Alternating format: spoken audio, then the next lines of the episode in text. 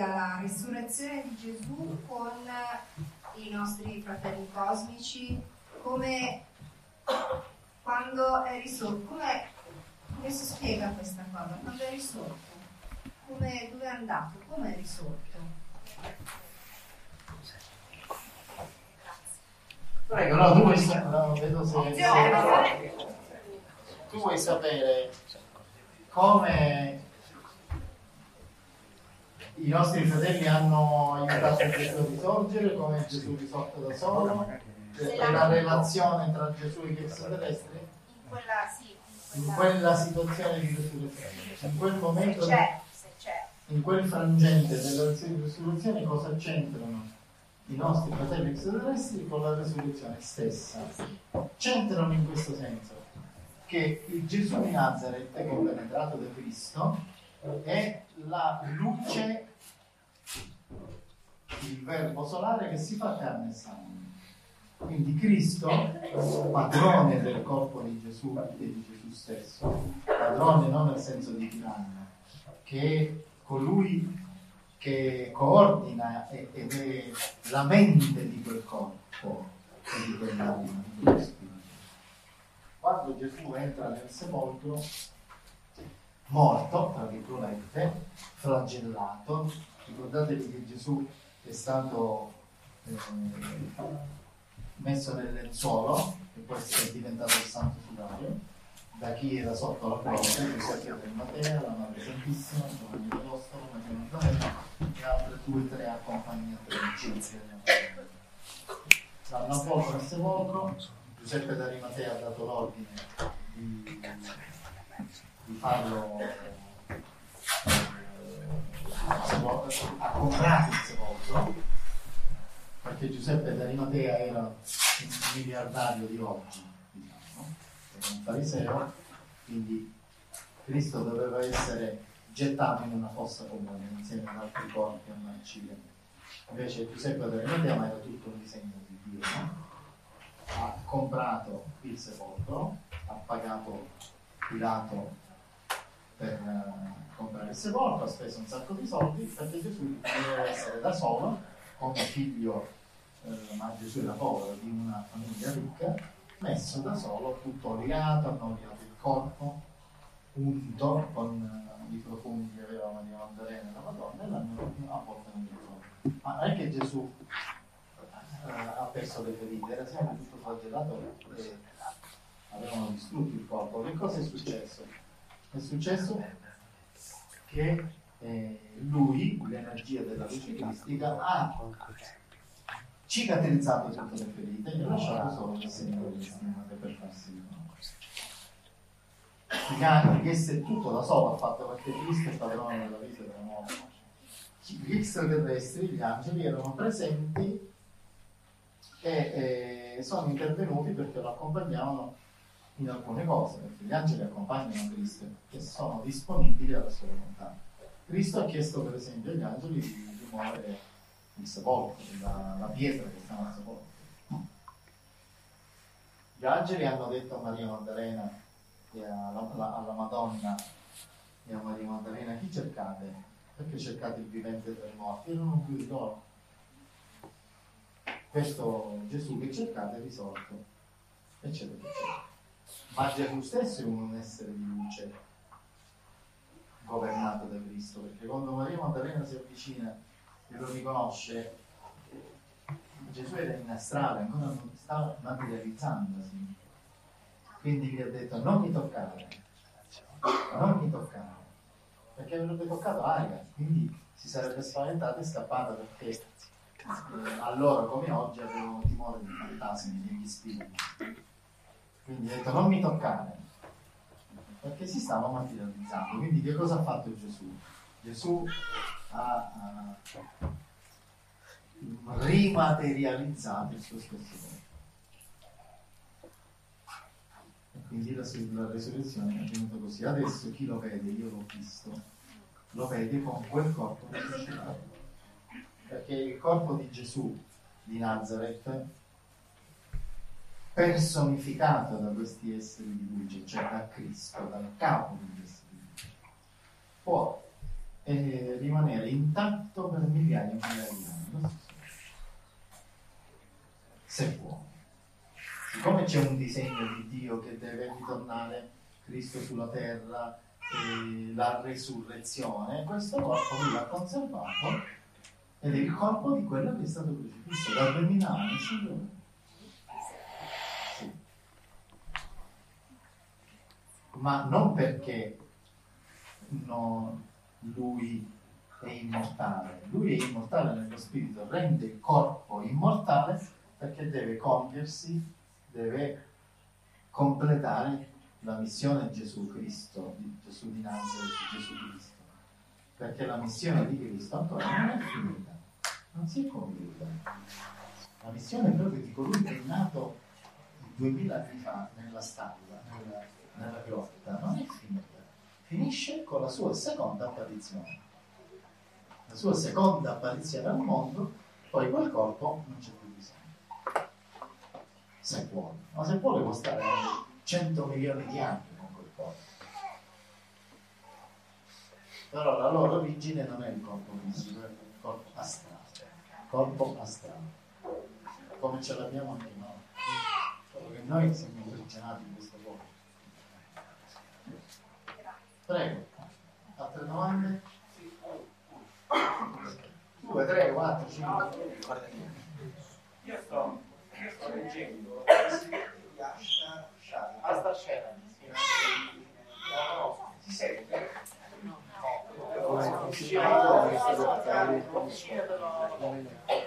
Io è la prima lettura di Mario Draghi varie volte.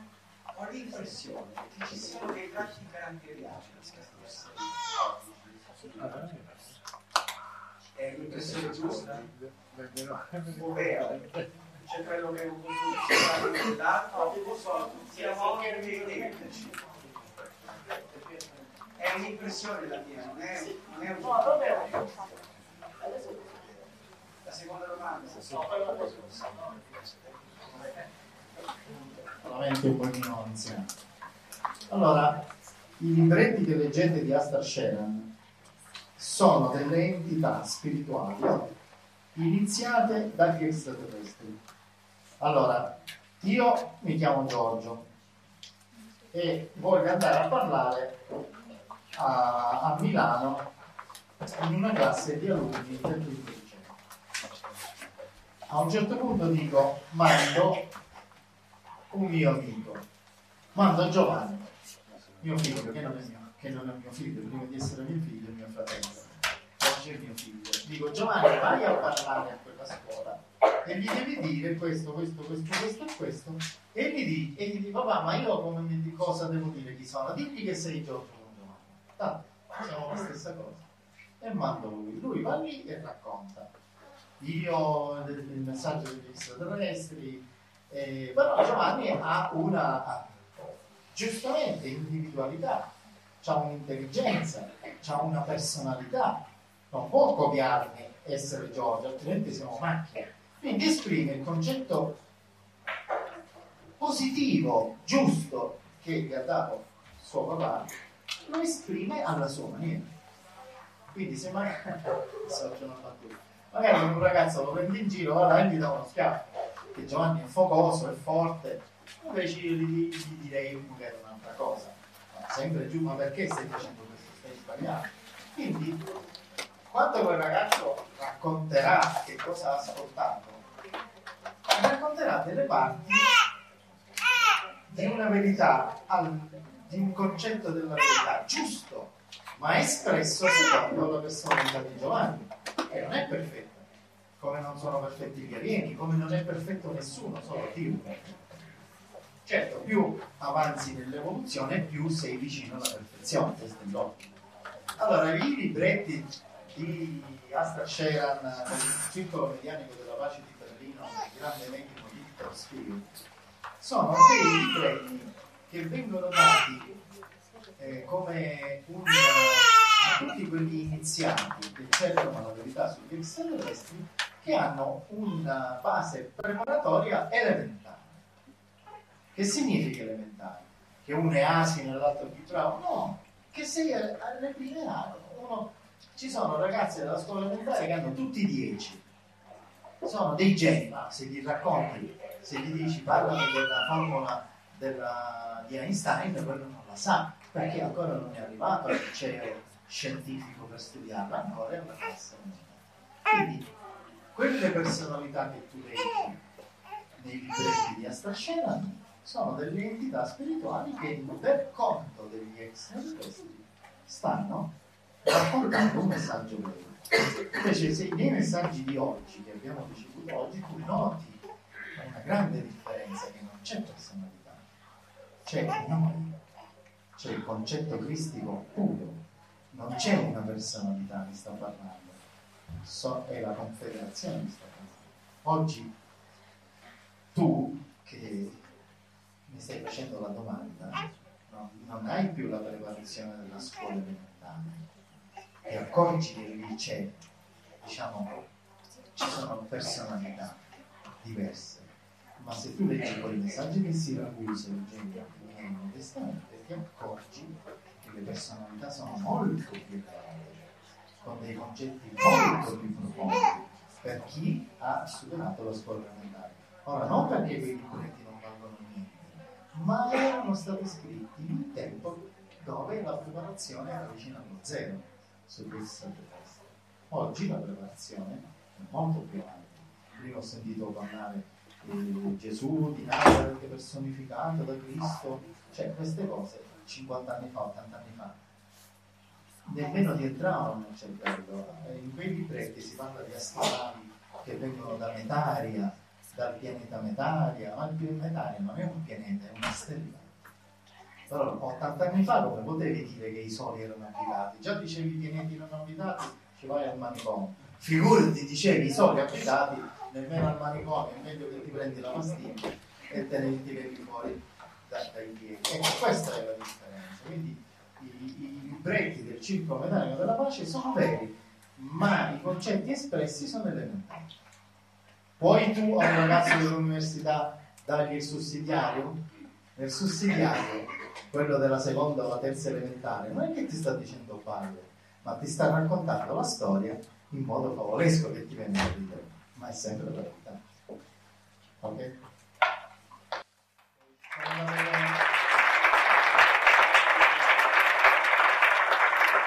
Sì, posso, Giorgio? Certo. Allora, i libretti, cioè questo gruppo di diciotto libri, sono stati da me assemblati e pensati per persone totalmente digiune dell'argomento.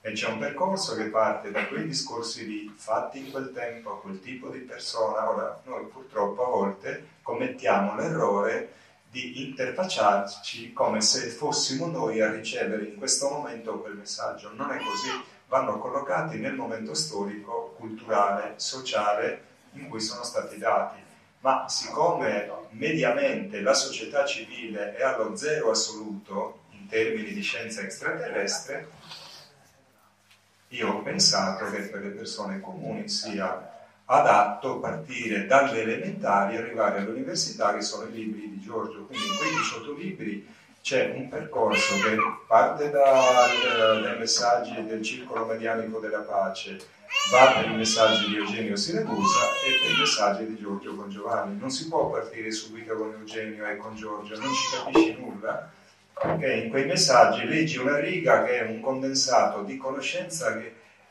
ci vuole un'enciclopedia. Quindi per arrivare a capire quei messaggi devi partire lì, che ci sono analisi sociali, critiche a settori della, de, dell'umanità, eccetera, eccetera. Questo è. Adesso vi esprimo, caro fratello, ti chiami tu? Stefano, ti esprimo un concetto che ottanta anni fa, forse mi arrestano anche oggi, ma ottanta anni fa sicuro mi avrebbero bruciato via, o settanta anni fa, che mi hanno detto gli extraterrestri, che prima nella conferenza ho accennato, e adesso lo voglio approfondire se siete d'accordo. Noi siamo... Ci è stato insegnato da tutte le religioni, giustamente, che noi siamo uno spirito individuale, giusto? E la nostra libertà è sacra, nel, nel, nostro, il nostro libero arbitrio. Scegliamo noi il bene o il male, perché se il bene ci viene imposto, che bene è? se il male ci viene imposto, che male è? Ci siamo schiavi o dell'uno o dell'altro valore.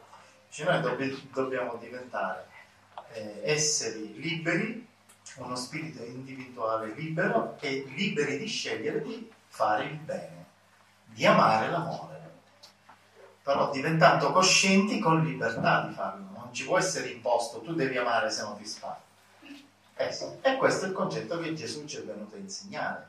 Qui addirittura Gesù ha voluto dare insegnamento a questo valore della libertà.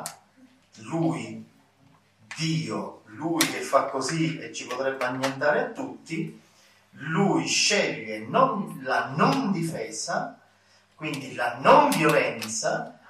Un istigatore prepotente, Gesù è un violento istigatore alla pace.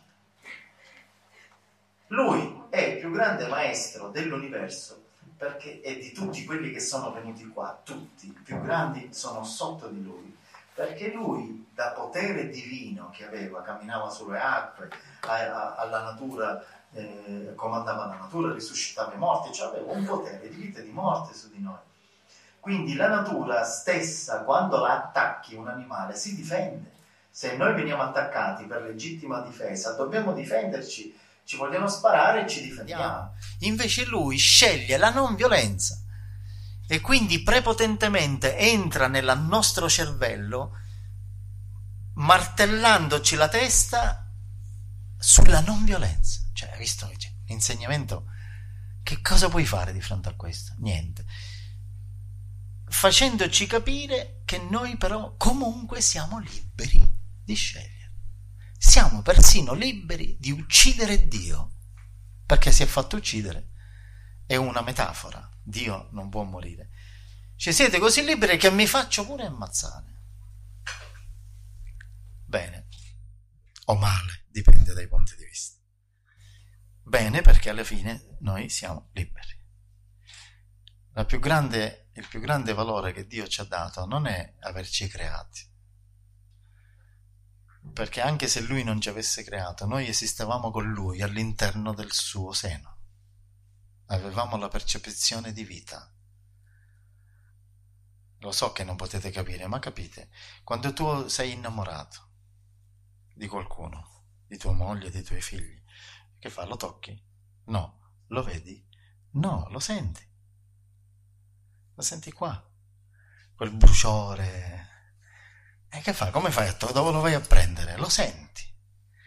Quindi noi, anche se Dio non ci avesse creati, esistevamo con questo sentimento dentro il seno di Dio, non avevamo la percezione dell'io, io sono. Ora avevamo la percezione della vita. Quindi quando Dio ci stacca come scintille, ci butta nell'universo, tu dici: io sono Stefano, sono Stefano, io sono Giorgio. Quindi ecco il grande dono di Dio. Quando tu dici io sono libero, cioè io sono Stefano, stai dicendo io sono libero. Tu e Dio già siete due entità diverse, quindi tu hai, hai l'orgoglio di dire sì, io sono. Là non potevi dire io sono, sentivi, sentivi, parte e riparte di qualcosa. Adesso sei io sono. Bello, quindi ti evolvi, diventi terrestre, diventi, prima diventi pietra, poi diventi fiore, farfalla, diventi animale, uccello, uomo. Uomo ti incarni, ti evolvi, diventi scienziato, conosci l'universo, viaggi nell'universo e sei sempre tu. Io, io Stefano, io sono Giorgio, io faccio parte di questa confederazione, ma sei sempre tu. Ecco, quando ri- acquisisci la divinità, perché tutti noi ritorniamo ad acquisire la divinità, cioè diventeremo esseri cristici. Ecco, lì perdi l'ego su. Non ce l'hai più. Non dici più io sono Stefano. Noi siamo Dio. Noi siamo sole. Noi... Però, a differenza di quando prima eri con lui e avevi la percezione, quel noi lo stai dicendo consapevole, con tutta l'evoluzione, e sei anche indipendente, ma sei indipendente e parte dello stesso essere. Quindi tu partecipi alla creazione dei sistemi solari, ma non sei più io, sei noi.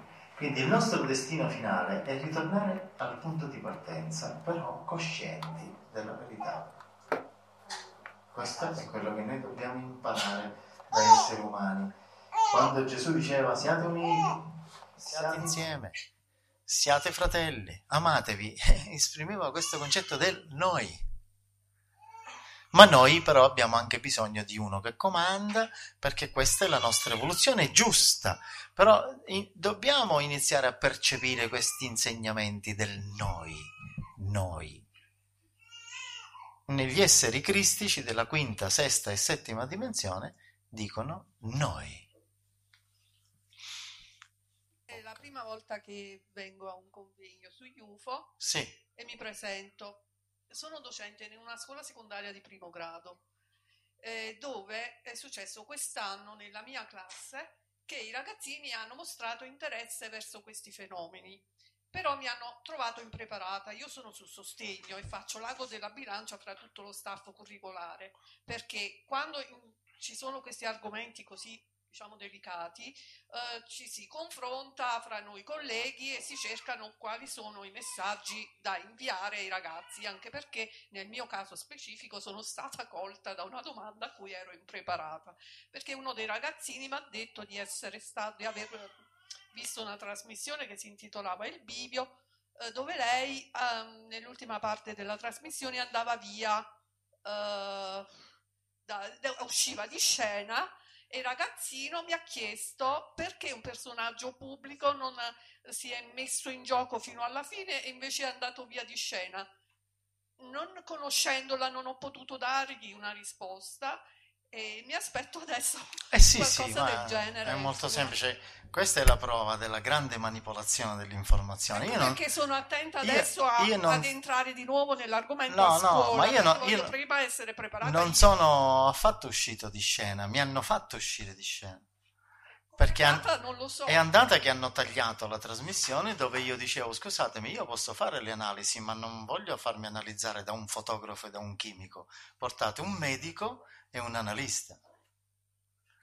Perché chi mi voleva analizzare era un fotografo e un chimico. Se io ho delle ferite nelle mani, nei piedi, se voi aveste delle ferite in qualsiasi parte del corpo, vi fareste a fare a, delle analisi da un fotografo e un chimico? Andate dal, dal medico chirurgo, no? Non erano medici quelli. Quelli erano dei buffoni travestiti da medici. Uno era fotografo e l'altro era un professore di chimica, che non c'entra niente con la medicina. Tra l'altro io potevo denunciarli per abuso dell'attività medica, perché loro non hanno titoli per visitarmi.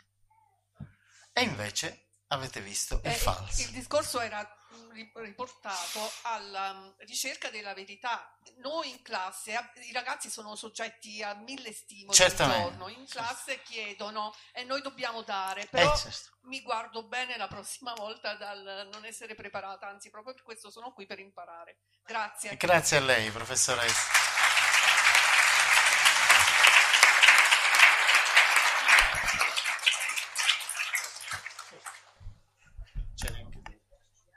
Sì, volevo dire, allora io ero presente in uh, trasmissione, c'era anche Antonio Urzi che è stato completamente tagliato fuori, c'era un altro caro amico di Giorgio e mio che si chiama Gianmarco Bragadin, tagliato fuori completamente, c'era quel signore che era con noi da Chiambretti l'altra settimana, tagliato fuori completamente, quindi quella trasmissione è stata tutta tagliuzzata è manipolata. Questo è un grosso problema perché voi non sapete come i media vi manipolano. I media vi manipolano in tutto, vi raccontano fesserie e in sala di montaggio possono far diventare le lucertole dinosauri e i dinosauri pulcini. Quindi io ho fatto per alcuni anni, ho fatto corsi di educazione ai ragazzi delle scuole superiori alla comprensione dell'immagine, perché non viene compresa la, l'enorme potenzialità dell'immagine manipolata che bypassa completamente la nostra capacità di, critica. e viene usata nella politica, viene usata nella scienza, viene usata per fare di noi carne da macello, che ci manteniamo al governo da settanta anni sempre e solo comunque una classe di ladri. Quindi c'è un fatto drammatico sociale nella manipolazione del popolo che, non conoscendo quei linguaggi che sono fatti di colori, di gestualità, di tempi di taglio delle scene, eccetera, eccetera, e quindi ti vendono le cose per come non sono. Quindi c'è una falsificazione continua della verità. Quindi io ero pres- quando sono usciti... che poi io avevo gestito tutta la preparazione del programma con l'equipe della redazione del Bivio e avevano giurato sul Vangelo che loro non avrebbero chiesto a Giorgio delle analisi, che aveva preteso per partecipare al programma che si parlasse solo di antimafia, non di stimmate o extraterrestri. Quando sono usciti fuori questi due lugubri personaggi, che il chimico si, fa, si metteva l'acido nelle mani, eccetera, eccetera, io mi sono strappato il microfono che avevo, perché poi sono l'unico a cui hanno fatto dire qualcosa nel montaggio finale, glielo stavo tirando in testa a, a coso, al cantante, come si chiama?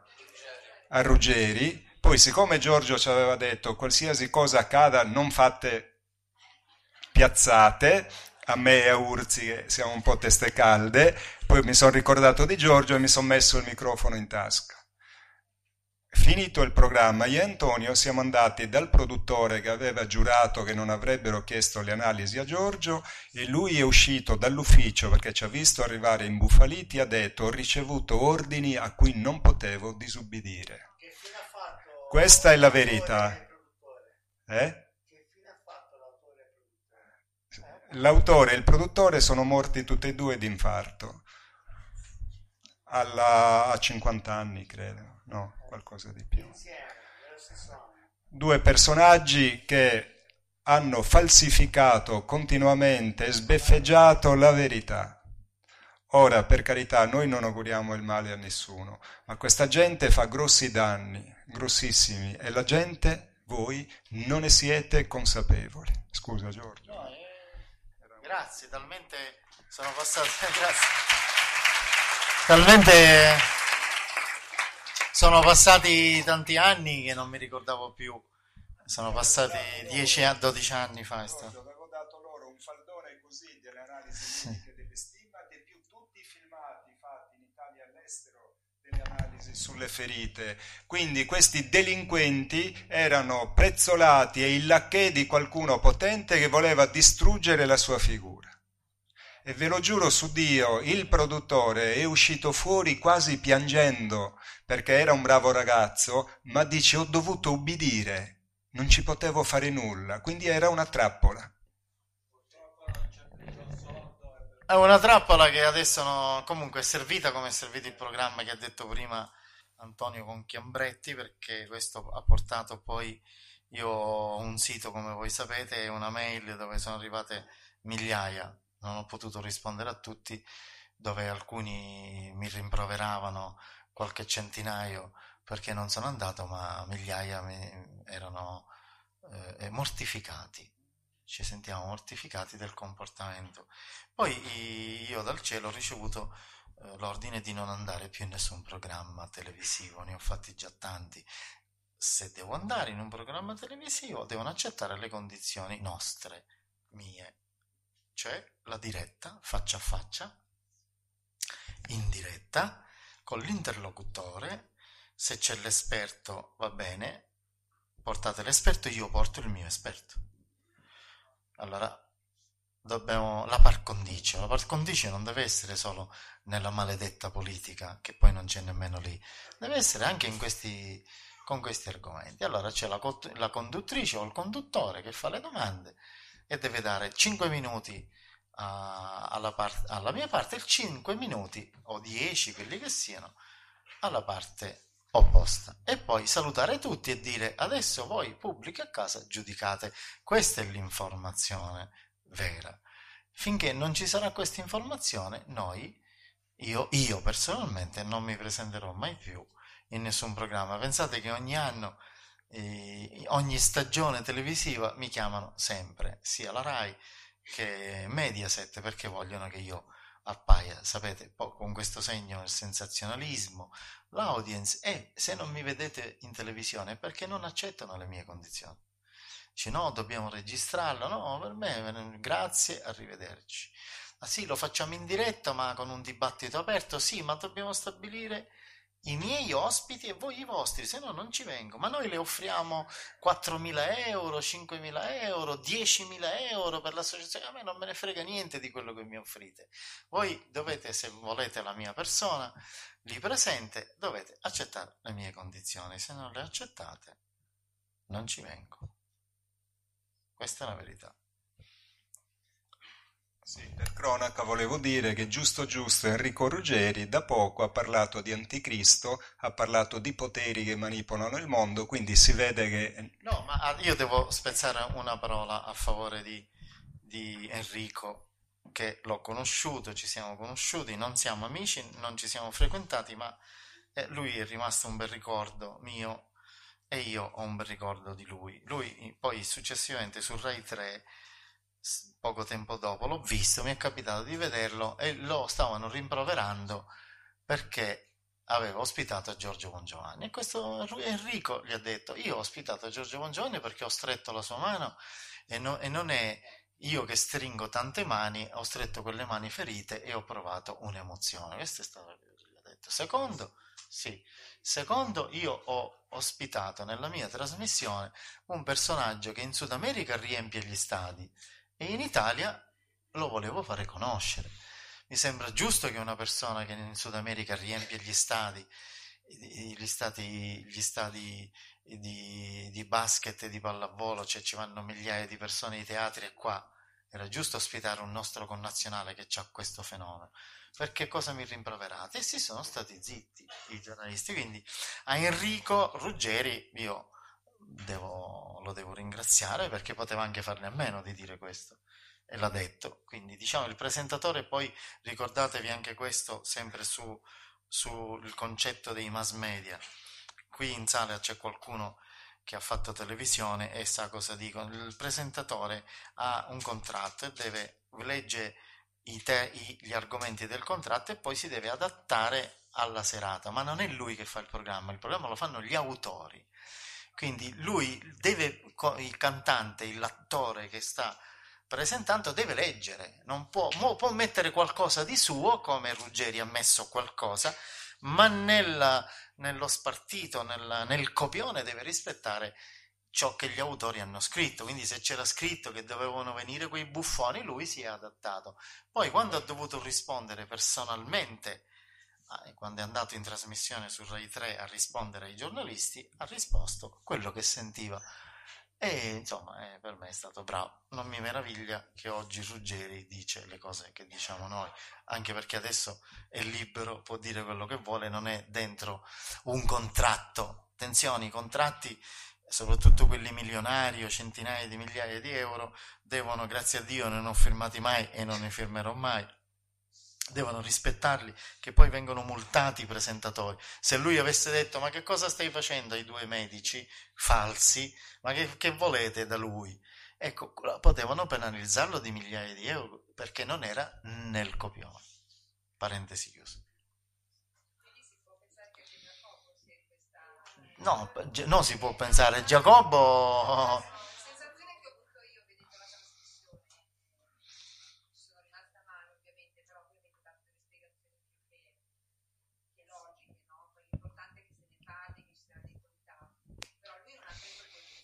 Perché Giacobbo deve rispettare eh, un contratto. Allora, il decorso che ha preso la, il programma di Chiambretti dopo che Antonio ha lanciato in maniera impeccabile il messaggio dicendo che gli extraterrestri sono gli angeli e che sono il segno che Cristo sta per tornare, e poi ci si è accodata alla Zanicchi, nessuno lo ha dileggiato. Malgioglio ha esaltato Antonio dicendo: cavolo come parli bene tu. Beh, Malgioglio. Sì, ma in quel mondo lì, Giorgio, poteva essere dileggiato Antonio. Invece erano tutti con le facce, con gli occhi sgranati, e hanno fatto domande serie. Addirittura la Zanicchi, quando è intervenuta, ha detto: per me questi esseri sono gli angeli. Sì, sì, sì. Quando io da, eh, sono rientrato da Roma in macchina ero tesissimo, perché ho detto taglieranno tutto, perché il programma non era in diretta, era registrato. Ho detto taglia- Antonio lo taglieranno e lasceranno solo la parte dove lui fa lo stilista, veste Naomi Campbell, veste Lady Gaga, veste tutta sta gente qui, e lo taglieranno il messaggio, non può passare in prima serata che Gesù sta tornando. L'hanno lasciato, non è stato tagliato nulla di sostanziale. Quindi quello è un miracolo. La trasmissione è andata benissimo dal nostro punto di vista, ovviamente eh, siamo i protagonisti, quindi voi, il pubblico, non lo poteva sapere, ma non hanno tagliato il messaggio cristico su una tivù di Silvio.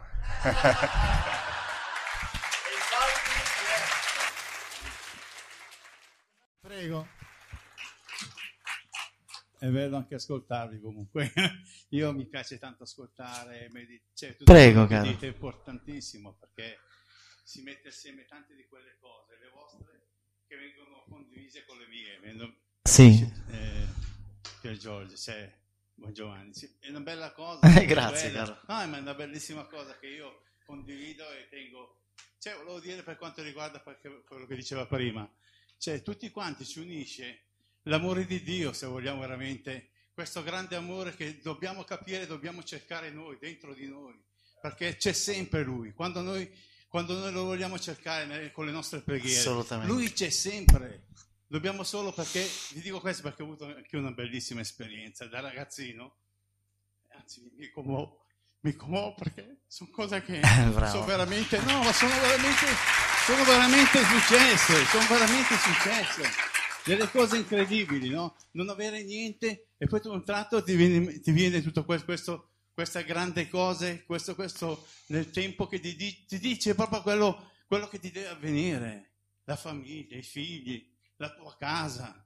Cioè, con, eh, facendo un lavoro, il mio lavoro, ho fatto il camminista per tanti anni, eh, ho avuto anche de- delle grandi umiliazioni, cioè, però quello, con questo amore grande qua, che, che se noi veramente lo cerchiamo dentro di noi, è questo che ci unisce tutti quanti, è quello che dobbiamo capire. La preghiera è la cosa... E poi una cosa che ho imparato, che per me è una cosa meravigliosa, una cosa grandissima, è amare quelli che non ti vogliono bene. Io lo dico sempre perché è importante.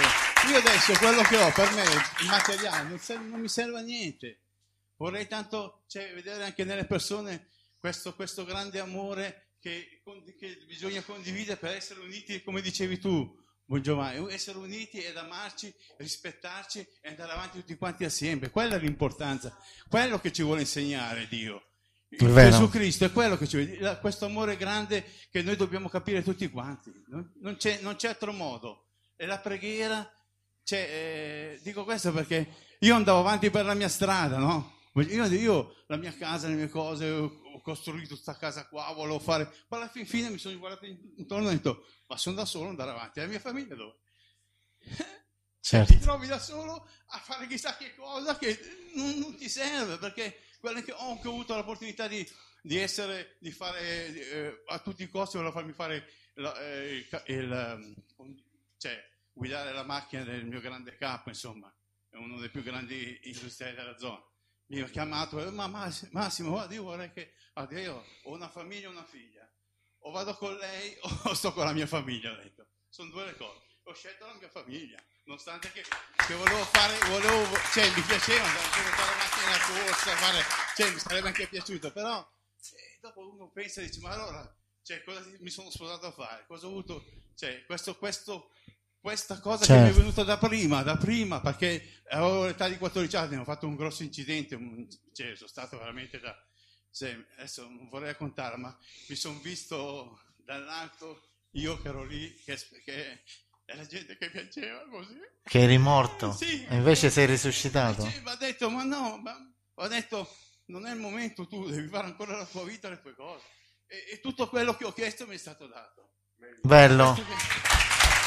È qualcosa, no, ma tutti quanti comunque possiamo fare, tutti quanti se cerchiamo troviamo queste cose qua, tutti quanti, anche se non si è capito, tante volte si fanno delle cose che uno non, non capisce perché di queste cose qua, però eh, devi aspettare. Io adesso quando voi parlate, beh, eh, trovo una grande soddisfazione dentro di me, perché quello che dite, no? Precisamente tu, Bongiovanni, cioè, è veramente una, qualcosa di, di, che mi rallegra il cuore. Io sto, c'ho sonno, sinceramente. E vai a letto. Però, però, però sarei qua fino a domani mattina ad ascoltarti. Grazie Massimo, okay. grande, grande.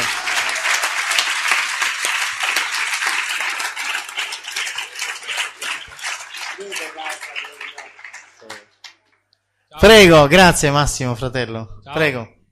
Mi chiamo Mattia, volevo fare una domanda sui vaccini. Mattia, sembri un, un profeta persiano. Eh? Sembra anche integralista islamico. Eh? Oh, no, no, ma ci è andato giù di brutto. Un profeta persiano. No, meglio mettere le mani avanti. Tempi di guerra, sai. Ho visto delle conferenze di Stefano Montanari, che ha fatto dei, degli studi sui vaccini. Con su... Ho visto delle conferenze di Stefano Montanari, che è un, eh, un farmacista che ha fatto delle analisi con sua moglie eh, sui vaccini, una quarantina di vaccini, e hanno, hanno notato che all'interno dei vaccini era, c'erano presenti delle particelle strane, metalli pesanti, calcinacci, cose, cose che in un vaccino non ci dovrebbero essere. L'unico vaccino che hanno, visiona, hanno diciamo, esaminato di animale, era per quello per gatti, era l'unico puro, pulito. Quello che voglio chiedere a, a Pier e a, e a te è eh, come ci si deve comportare, nel senso, io vorrò avere un figlio in futuro, però non voglio farlo, non voglio farlo vaccinare, cioè, come devo comportarmi a, a livello legale, e poi soprattutto cosa, cosa, allora, cosa causano i vaccini? Sì, due risposte, la mia, poi ovviamente Pier darà la sua. Le mie risposte sono uh, bipolari, una è teologica, ma uh, ovviamente è una risposta spirituale che puoi mettere in atto se professi una, fe- una fede, però basata su fatti scientifici anche. E l'altra è una risposta da giornalista. Te le do tutte e due, che però le mie due risposte coincidono, non so se per te coincideranno.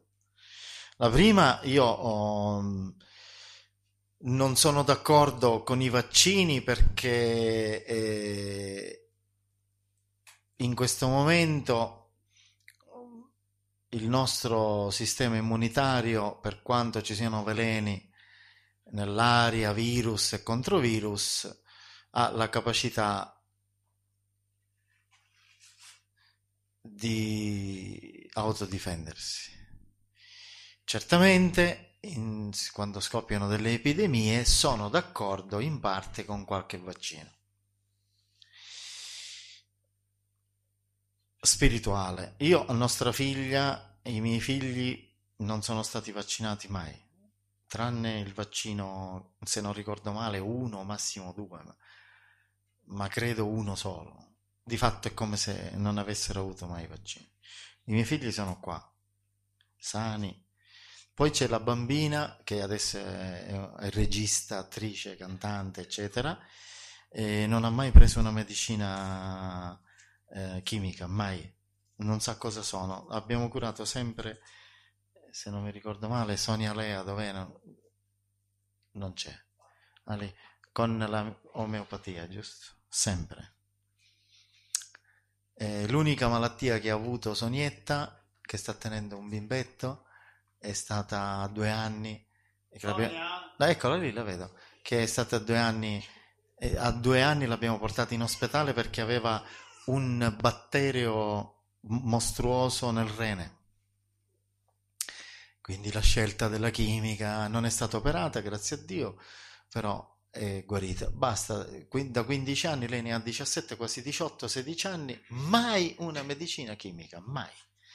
È lì, sana come un pesce. Quindi teologica, noi partiamo dal punto di vista che tutto ciò che eh, fa ammalare il corpo fisico viene da una natura spirituale, quindi ci, noi, la mia famiglia, ci adattiamo di conseguenza, non siamo fanatici. La prova è che io ho portato in ospedale di notte a Sonia con l'autoambulanza e, e a quel punto eh, non c'era altro per salvargli la vita che quella strada, ma solo in caso di pericolo, se no la nostra, la nostra vita, io sono un soggetto a parte perché prendo pastiglie super chimiche ma perché il Signore mi deve fare soffrire, io ho diabete, ho varie situazioni. Però abbiamo deciso per i nostri figli di essere, diciamo, seri nella crescita spirituale e quindi di conseguenza nell'alimentazione e nelle medicine naturali da prendere quando il nostro corpo si ammala. Risposta da giornalista, che non c'entra niente apparentemente. Il nostro paese in Italia, io vi posso dare centinaia di prove, facciamo un congresso apposta se volete. E io porto qui scienziati, giornalisti e, e dall'estero e anche dall'Italia che vi dimostrano quello che vi dico adesso io dal punto di vista della cronaca. Il nostro paese, l'Italia, governata da buffoni, adesso da ragazzi onesti come il Movimento cinque Stelle, ma che si stanno facendo consi- condizionare troppo dal buffone Salvini e da tutta questa strana lega delle leghe, delle controleghe, e, e hanno paure, contropaure, però speriamo che emergano. Ho dei dubbi, soprattutto con un personaggio come Grillo, che è come il caciocavallo, Grillo. C'ha quattro cinque facce, uno, due, tre, quattro, cinque. Però loro sono bravi ragazzi.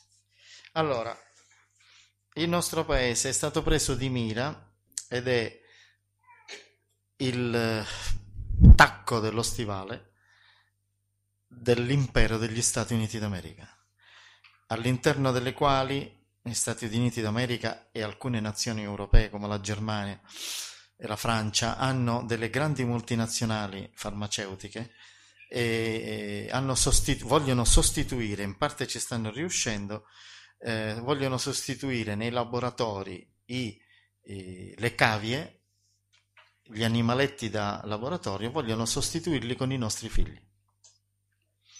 Allora voi glielo dovete impedire, e se, do- e se io che ho le stimmate e sono un uomo di preghiera, e se è necessario dovete usare la violenza per impedirglielo, perché Dio consente di difendere i nostri figli se li vogliono violentare. Quindi andate in quel Parlamento con le mazze da baseball di ferro e glielo fate a pezzi se dovesse entrare una legge che obbliga i vaccini. Tu mi devi fare una legge e io scelgo. C'ho ottanta vaccini, se non si vaccinano moriranno morsi da tutte le pesti del mondo, ma scegliete. Ah, poi io scelgo per gli affari miei, ma no che tu me lo devi imporre. Se tu mi imponi il vaccino, Hitler è uguale a te. Chiaro? Perché finché io sono in grado di intendere e di volere, ho la patria potestà sui miei figli. Sì, e stiamo combattendo queste battaglie con le proteste, adesso hanno ammorbidito, invece li prendono però ti fanno la multa, dobbiamo lottare, bisogna lottare nella vita. Però vi assicuro, vi assicuro, vi assicuro e sono pronto ad andare in carcere, mi faccio arrestare, che questo paese vuole, lo vogliono fare diventare un laboratorio di, come si dice, di cavie. Ma perché? Ma fatevelo in Germania. In Germania non è obbligatorio. Negli Stati Uniti non è obbligatorio. In Inghilterra non è obbligatorio. Perché nel mio paese è obbligatorio? Perché in Inghilterra non c'è la peste e il, il, queste, questi virus. No, solo all'interno del territorio italiano bazzicano i virus. Allora, se la Germania, gli Stati Uniti, l'Inghilterra, tutta l'Unione Europea stabilisce obbligatoriamente, allora mi faccio qualche domanda, ma l'unico paese dove è obbligatorio è qua. Perché siamo coglioni, scusate. Eh? E allora reagite.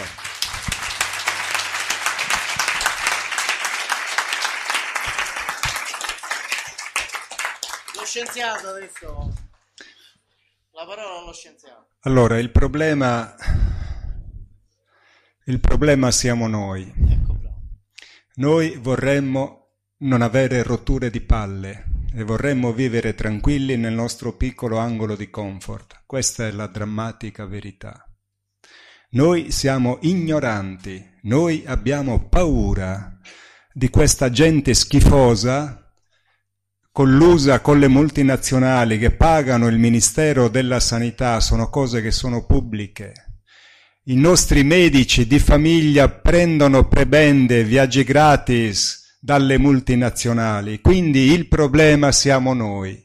Noi vogliamo soluzioni facili, noi vogliamo guardare Grande Fratello, noi vogliamo guardare Champions League, noi non vogliamo dare la faccia.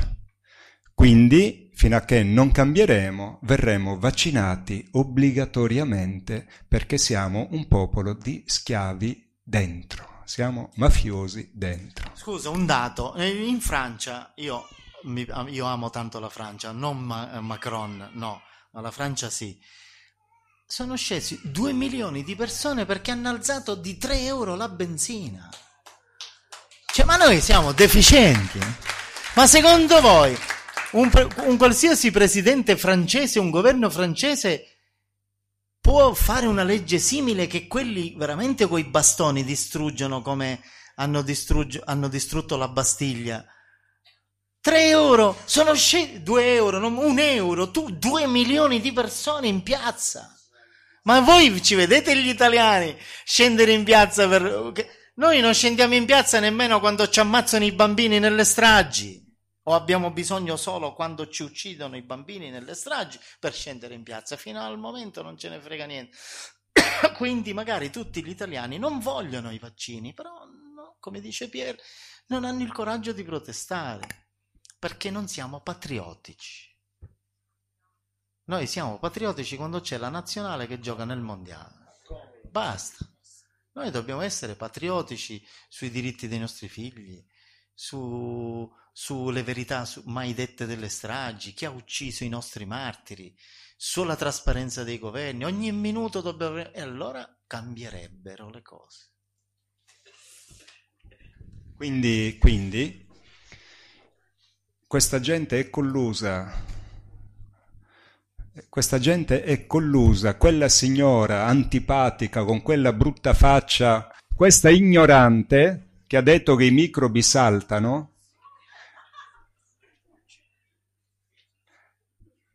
quindi che vogliamo? Ora faccio un distinguo. Voi siete ragazzi, quindi vi tolgo dalla mischia, ma oggi, soprattutto oggi, fare il genitore è un mestiere di grande responsabilità. Quindi quando fate i figli, fateli con grande senso di responsabilità e con grande senso del dovere, e siate disposti a dare la vita per i vostri figli. E se voi avete questo nel cuore, vi assicuro che nessuno oserà venire a casa vostra, perché mettete a ferro e fuoco l'intero paese. Poi ci sono tutta una serie di tutele legali, costituzionali, che esistono. Queste leggi fasulle non sono leggi, sono, non hanno valore se tu ti poni su un livello di diritto superiore, ma devi studiare, ti devi impegnare. La gente non vuole farlo, la gente vuole solo risposte comode. Le risposte comode in questo mondo non ci sono più, perché il mondo sta morendo per colpa del popolo, che non si oppone a questi criminali che ci rubano il lavoro nostro. Otto famiglie, nove famiglie hanno da sole, nove famiglie, l'ottanta per cento della ricchezza mondiale. Significa che c'è un dividendo pro capite, compreso l'ultimo neretto sperduto nella giungla africana, che avrebbe al mese decine di migliaia di euro da spendere. Questa aberrante situazione che fa inorridire le società extraterrestri è solo colpa nostra, perché siamo vigliacchi. Quindi facciamoci venire un po' di pelo, quello giusto, e questa gente buttiamola fuori a calci nel sedere e ficchiamola in galera, perché è l'unico posto dove meritano di stare. C'è una signora, bravo, una signorina, prego. Salve a tutti, piacere. Non ti sento bene, devi no. avvicinare il microfono, adesso sì. Salve a tutti, piacere. Piacere. Eh, io Sei fare... di Firenze tu, questa cosa? Sì, sì. Volevo fare un breve intervento proprio per i vaccini, per rassicurare un po' tutti. Cioè, io ho studiato scienze sociali a Firenze. Ho fatto il tirocinio a, in due A S L, A S di Fucecchio, area non, non autosufficienti, e A S di Empoli, area minori e sì. famiglie. Quando facevo il tirocinio proprio all'A S di Empoli, vi assicuro, era proprio il periodo in cui c'era questo casino dei vaccini, e vi assicuro che anche gli operatori dell'A S non sapevano che cosa fare. Esatto. Quindi non vi preoccupate, questo è un problema che non esiste, è un falso problema, cioè stiamo chiacchierando di cose, cioè, che non dovrebbero essere un problema. Perché non lo faranno, dici tu? Perché, cioè, sono leggi fatte apposta per creare panico, panico. nella popolazione. Sì. E poi, quest- come dite voi, eh, in politica ci sono ormai da almeno settanta anni le stesse persone. La Democrazia Cristiana, che è, la, che è il P D di oggi. Il comunismo è scomparso. Sì. Sì. È scomparso. Purtroppo, quello vero. Eh? E quindi, cioè, le cose non potranno mai cambiare se al potere ci sono sempre le stesse persone. Se alla fine quelli che ci rimettono siamo proprio noi giovani. Infatti io con questo intervento, vabbè, sono entrata per proprio in questo argomento dei vaccini, però eh, io non vorrei farvi tanto una domanda, perché non sono alla ricerca di risposte, non tanto perché non ho domande, anzi non, ne avrei una marea, ma pian pianino, dato che sono giovane, le risposte spero di, di trovarle, e pian pianino le sto anche trovando dal cielo. Certo. E solo un consiglio vorrei chiedervi. Grazie a voi, anzi vi ringrazio tantissimo che siete entrati nella mia vita, e grazie a voi ho iniziato a vedere le cose in modo molto differente, a non rimanere sempre sulla superficie, a non stare con, i, con la testa china sul cellulare. E vi chiedo, cioè io ora che vedo le cose diversamente, che ragiono in un modo diverso, ehm, mi arrabbio sempre, mi arrabbio sempre e vi chiedo un consiglio, cioè il mio intervento è più volto, non per fare una domanda, ma per avere un consiglio come gestire la rabbia dentro di me, perché cioè, io mi rendo conto che più avanti vado... Uccidimi! E più mi sale una rabbia allucinante, ma che mi autodistrugge a me, capito? Vorrei trovare un modo per rendere questa rabbia una cosa bella per le persone che mi circondano. Allora, devi fare così, cara. Con le persone che ti circondano devi trasmettere tutta la tua bellezza e il tuo amore e la tua creatività. Non so chi sei, però sento nel tuo cuore che c'hai talento. Talento per l'arte, o per la musica, o per la medicina, o per il disegno. C'hai, una, c'hai talento, esprimilo con tutto il tuo amore nel talento che tu hai. E lo offri a tutte le persone che ti stanno vicino. Esprimi tutta la rabbia alla società e unisciti a noi, perché noi siamo la rivoluzione.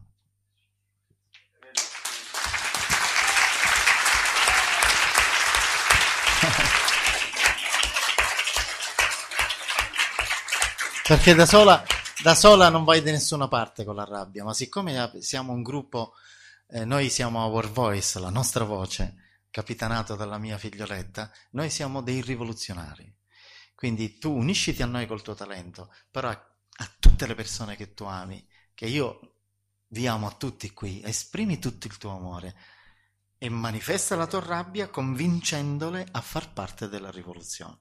Quindi dentro, di fatto, anche quando ti arrabbi, lo farai, perché c'hai questa luce. Quando ti arrabberai, tu, adesso che hai capito il meccanismo, perché hai una mente molto intelligente e capisci subito le cose, adesso, al, quando ti arrabberai e ti incazzerai tanto, tu poi dici, ma io dentro però ero serena, ma com'è possibile? È questa la magia. Che tu dentro sei in pace, perché ami un sacco di gente e trasmetti la tua bellezza e il tuo amore, però nella società devi farti vedere più arrabbiata possibile, soprattutto se sei insieme ai rivoluzionari. Va bene? Noi siamo tutti rivoluzionari.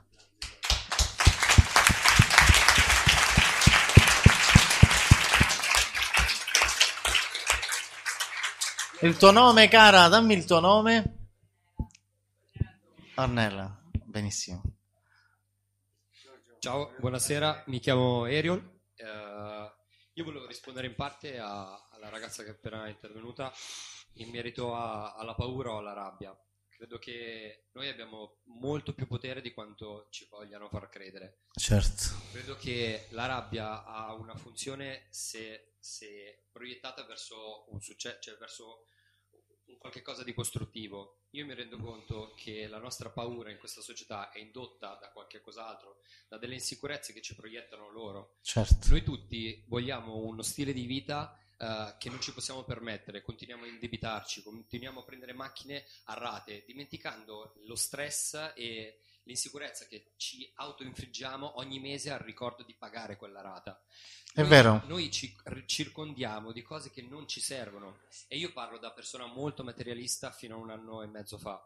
La mia vita è cambiata totalmente. Io ora mi nutro della natura, vado in, uh, in mountain bike e, e, e abbraccio gli alberi. So che sembra assurdo. Non sono, non sono no, sempre, fai benissimo. Non sono sempre stata una persona spirituale, anzi molto cinica.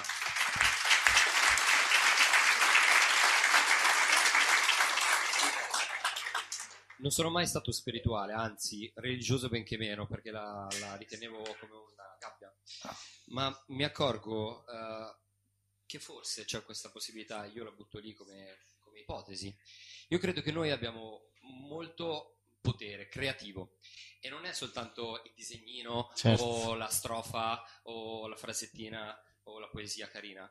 Io credo che noi possiamo veramente generare una realtà con quello che noi pensiamo, e questo penso che sia riprovato dal fatto che la società, il governo... Eh, ci porta a credere che noi non abbiamo scampo, ma proprio perché se noi ce ne autoconvinciamo generiamo la realtà in cui viviamo. Noi siamo abituati, giusto, a lamentarci continuamente, non facciamo nulla, ma noi ci lamentiamo semplicemente perché non abbiamo uno stile di vita che loro ci propongono come necessario, ma noi non abbiamo bisogno di quel, di quel bisogno. È, cioè, è veramente qua dentro. Io credo, e poi lascio la parola perché sto parlando... No, no, però, vai, vai caro, mi piace, ah, quello che dici. Parlerei per un'ora e mezza. Mi piace, io mi credo... Piace. Io penso uh, che, che, che questa nostra capacità creativa l'abbiamo sempre avuta, tutto qua, loro lo sanno, e allora cercano di plasmare l'obiettivo, ciò che noi produciamo, cosa? Non possono condizionare il risultato, loro possono condizionare ciò che noi crediamo.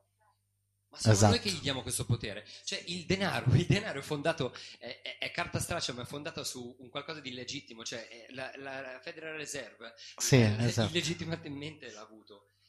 E il debito... E, e, e, e fabbrica, denaro, produce denaro illegalmente, tra l'altro. Eh? Assolutamente sì, e questo è, questo è. Poi niente, ci sarebbero molte domande. Io uh, non ho avuto la fortuna di, di vedere, però ho chiesto... Ho chiesto a un certo punto mh, mi sono sentito solo, tanto solo, eh, perché continuavo a mettermi a confronto con le persone, dicendo eh, beh, ma tu non hai capito niente, io sì, e, e quindi ci si eleva a un, cer- a un certo punto, e questo fa, crea lontananza fra le persone, che è quello che, che, che la società vuole. Tu hai il serie uno, ok, io non ce l'ho, io ho la pandina, eh, vai in affanno, certo, e via discorrendo. Mi sono accorto uh, che ognuno di noi ha dei talenti, tutti, sì, sì, è vero, diversi. A un certo punto ho chiesto e ho detto, ok, forse ho capito che questi talenti io devo metterli a disposizione delle altre persone. Vedo, vedo che ho, ho dell'intuito che non è proprio tutto mio, che mi arrivano delle risposte dall'alto, che posso metterle a, a, a favore di mia sorella o delle persone che mi sono vicine. E mi rendo conto che quando... Uh, si capisce che ciò che si ha lo si deve mettere in condivisione col resto, tutto ciò che si sa di fare bene lo si comincia a fare ancora meglio, ed è magnifico. Come cioè, ti chiami? Ariol. Ariol, bel nome. Dove vivi? Dove abiti? Abito qua a Erba, abito a Erba, vi conosco, vi seguo da qualche mese, eppure... Vado a prendere io, tranquillo. Eppure poco, l'altro ieri ho guardato per la prima volta sulla lista eventi, ho visto Malgrate, ho detto dodici chilometri di distanza, beh, devo andarci. Benvenuto in mezzo a noi. E un'altra cosa, grazie, e un'altra cosa, ieri sera uscendo dall'università, perché ho ancora un esame per il master, e ho incontrato questa persona alla fermata del bus. Credevo fosse un caso, però a quanto pare non è mai nulla un caso. Questo professore di ottanta anni uh, è un fisico e un teologo. Abbiamo cominciato a discutere di spiritualità e mi ha descritto la spiritualità in una versione in chiave matematica. Allora, e ve la dico soltanto subito, ma perché è utile, può, può aiutare. Ma tu lo conoscevi questo professore? Assolutamente no, non sapevo nemmeno chi fosse. Io lo conosco. Lui mi ha chiesto, lui mi ha chiesto l'orario del bus, a che ora passasse, se fosse già passato. Io lo conosco questo professore. E io gli ho detto di no, grazie. E lo spero. E comunque io ci ho trovato tanta affinità. In chiave matematica abbiamo detto uno più uno fa due, ok? Ma uno più uno elevato esponenzialmente, quel uno diventa infinito anche lui. Certo. Ciò vuol dire che ogni azione che ogni persona fa, indipendentemente da quello che ha intorno, elevato esponenzialmente ha la capacità di influenzare quell'altro, perché infinito più uno diventa infinito, ok? E dall'altra parte invece, se uno non fa niente e quell'altro potenzialmente fa infinitamente male e quindi tende a zero, uno più zero farà comunque uno, quindi non, si può fare quanto male si vuole, che non si può mai distruggere, mentre al contrario, facendo del bene, si può influenzare gli altri. Tutto qua. Bravo.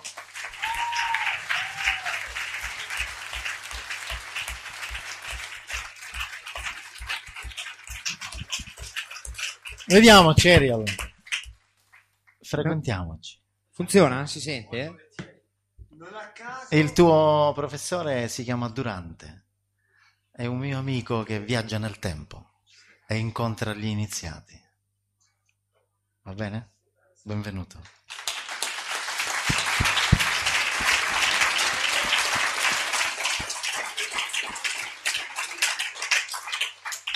Vai con la domanda.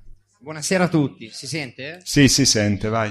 Uh, Pier, faccio un attimo il giro un po' largo, uh, sperando di non andare fuori tema. Fallo un po' più stretto. ci, ci provo, non prometto nulla, è la prima volta che te lo faccio. Già la volta scorsa a Carpi a momenti svenivo dall'emozione di averti incontrato. Sì. Uh, adesso molto meno, per fortuna, va meglio. Sì. Hai visto che non mordo. No, ma non era quella la preoccupazione, era l'emozione del, di quello che dici solitamente, del campo energetico dell'essere umano, che quando senti delle cose positive magari non riesci a reggere la tensione o in questo caso l'emozione di chi ti sta sì. vicino. Partendo da quello che è successo a Mallona, visto che loro hanno questa scienza estremamente avanzata. Loro chi? Eh, le altre civiltà del cosmo. Beh, quelle evolute, perché esatto. Ci sono tante civiltà che sono ancora all'età della pietra, al medioevo. Quando parliamo di civiltà cosmiche quelle ci intendiamo quelle che viaggiano nel cosmo. Silenzio Urzi, ti butto fuori. Come? Anche se è la tua conferenza. Loro non avrebbero già potuto prevedere che sarebbe successo quello che è successo con Mallona e che noi ci saremmo trovati quasi nelle stesse identiche condizioni? Ma il concetto l'ho espresso Giorgio prima, no? Dio ci ha creato liberi, quindi noi facciamo fatica ed è ovvio che sia così, ma ci dimentichiamo sempre che noi siamo eterni. Quindi fino a che non ci abitueremo a ragionare così, i problemi li gestiremo male, perché alla fine comunque o di riffa o di raffa finiamo per gestirli sempre dal punto di vista del corpo. Mai o raramente li gestiamo dal punto di vista di ciò che noi siamo veramente, scintille divine che si evolvono eternamente. Quindi è ovvio che era prevedibile, ma c'è la libertà, c'è il libero arbitrio. Perché gli extraterrestri che ne hanno il potere non fermano i pedofili, non fermano gli assassini? Perché ci viene data ancora la possibilità, fino a che il Padre Eterno non deciderà basta, di cambiare idea. Poi oggi in conferenza ho spiegato che è in atto un processo, separazione del grano dalla gramigna. Quindi, nel caso di Mallona, Dio ha lasciato fare fino alle estreme conseguenze, ma quelle estreme conseguenze di fronte all'eternità alla fine sono inezie. Chiaro? Quindi Dio, a secondo della sua convenienza nell'ordine creativo universale, fa delle scelte. Quindi a Mallona non ha mandato la Confederazione, che poteva benissimo fermare l'autodistruzione di quel pianeta. Lo dico brevemente per chi non lo sapesse. Mallona è un, è un pianeta che esisteva nel nostro sistema solare, che si è autodistrutto con energia nucleare cento milioni di anni fa. Giusto giusto l'altro giorno è uscita la notizia che un team di italiani, grazie a una sonda che eh, è passata vicino agli anelli di Saturno, ha stabilito che gli anelli di Saturno hanno cento milioni di anni perché sono una parte dei detriti di questo pianeta esploso. Quindi in quel pianeta la Confederazione Interstellare Dio non ce l'ha mandata. Ha mandato dei messaggeri, c'erano alcuni dei grandi esseri che sono oggi sulla Terra, ma li ha lasciati fare.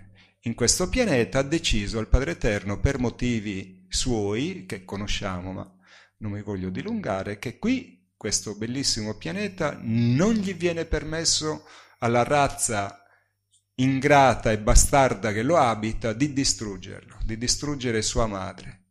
E interviene, ma è in un'ottica di scelte che il Padre Eterno fa, ma sempre dobbiamo ragionare sul palcoscenico dell'eternità. Se noi iniziamo a ragionare in questo senso, i problemi incominciano a cambiare aspetto. Tutto ciò che è relativo, il denaro, la salute, incomincia a cambiare aspetto se lo paragoniamo alla nostra eternità, che è un dato di fatto scientifico oggi, ma questa scienza non viene spiegata. Io sono stato in laboratori scientifici dove strumentalmente, cioè ci sono macchinari che misurano l'anima,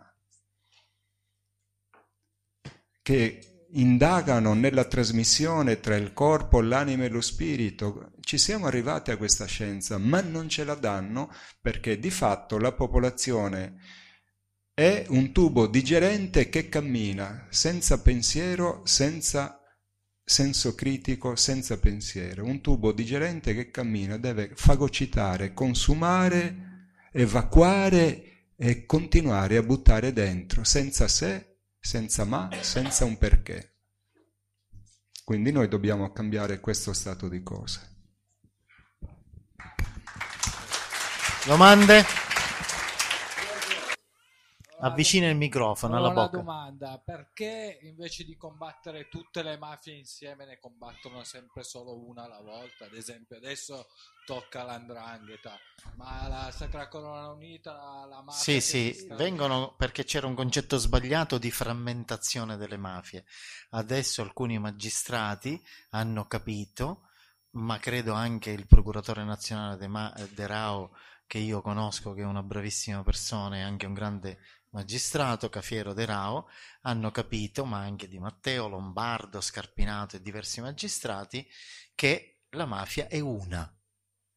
Ma purtroppo sono passati tanti anni, quindi alcuni magistrati, i più bravi al mondo secondo me, sicuramente tra i più preparati in Italia, compreso il procuratore nazionale antimafia, hanno capito che la mafia è una sola, divisa in tradizioni. Però l'organizzazione criminale è uno, infatti loro l'hanno definito il sistema criminale integrato. Quindi adesso, diciamo, siamo andati, anche noi giornalisti, scrittori che ci occupiamo di mafia, abbiamo capito che l'organizzazione criminale alla fine è una sola. Cioè l'andrangheta, la mafia, è come se fossero delle... Eh, dei criminali tradizionali nella loro terra, ma l'organizzazione è unica perché i componenti dei potenti con i quali si alleano o addirittura compongono il livello superiore della mafia sono quelli. Quindi la mafia alla fine è una sola. Prego. Allora, ciao, ciao, ciao. A tutti. Eh, domande in particolare non ne ho, eh, volevo solo, noi siamo venuti qua per salutarvi, per, per conoscere te, Giorgio. Io ho scritto ad Antonio un po' di tempo fa perché quando lui ha lanciato la, diciamo, il messaggio che stava cercando di creare dei gruppi in Toscana, io ho visto questa cosa, mi sono illuminato di mezzo. Io sono di Genova, sì. Siamo tutti di Genova. Perfetto. E allora gli ho scritto e gli ho detto che sia mai che non conosce qualcuno dalle mie parti. Ecco, e no. Quindi eh, ho portato un po' di, di persone. Dobbiamo fare un'arca a Genova. Esatto, è quello che... che diciamo speriamo di fare, quindi allora, tanto per cominciare, esatto, intanto siamo venuti qua per, per farci sì, c'è lì, conoscere c'è, c'è lì c'è in Liguria eccetera. Che ci rappresenta sì, sì, infatti, infatti, però noi cosa... possiamo fare un incontro più allargato a Genova, magari vengo io, Pier Giorgio, Antonio e, e lì noi abbiamo avuto la fortuna Creiamo. di invitare già Pier Giorgio una volta a Chiavari, in sì. quel di Chiavari, che comunque è in provincia, quindi se riusciamo a portarvici tutti noi siamo ben contenti e facciamo un gruppo e basta. Non... sono disponibili, devono procedere adesso. La, la cosa che dovete fare subito è incontrarvi con l'I C I A, gruppo Ligure, e quello che adesso è la cosa più importante che dovete fare è vedervi, basta, non dovete fare altro, non costa niente vedersi, eh? no no assolutamente. Vedersi, stare insieme, conoscervi, mangiare insieme, leggere i nostri messaggi insieme, partecipare alle riunioni spirituali che io faccio con il collegamento possibilmente insieme, sapere chi siete. Lice, chi sei? Lice, tu, qual è il tuo nome, cara? Il mio nome è Ilaria. Ilaria, tu chi sei? Francesca? Sì, come, come stai? Ma come hai conosciuto? È così. Si inizia così. Quando avete esaurito gli argomenti di chi siete, come state, che lavoro fate, chi credete, come hai conosciuto, che esperienze hai avuto, ho visto gli U F O, ho visto Urzi, ho visto Piero, ho visto Giorgio, ho letto questi messaggi, ho capito questo, sono cresciuto qua, che vi può costare uno o due incontri massimo, al terzo incontro ci sentiamo e vediamo che cosa possiamo fare. C'è da dire una Vedi cosa che... pratica una cosa, semplice. La aggiungo. Questo è già un grande gruppo di... che segue meditazione e lavoro interiore da tanto tempo, quindi in realtà loro già, io per motivi di lavoro magari non sono assidua come loro, ma comunque... Ma vedi, il, eh... fi- il fine ultimo per creare un'arca è fare delle azioni concrete, cioè passare dal salotto necessario per conoscerci, per mangiare insieme, ma è un salotto, all'azione pratica. Esatto. Nel per caso quello. in cui volete costituire un'arca che io devo guidare, certo. dovete scegliere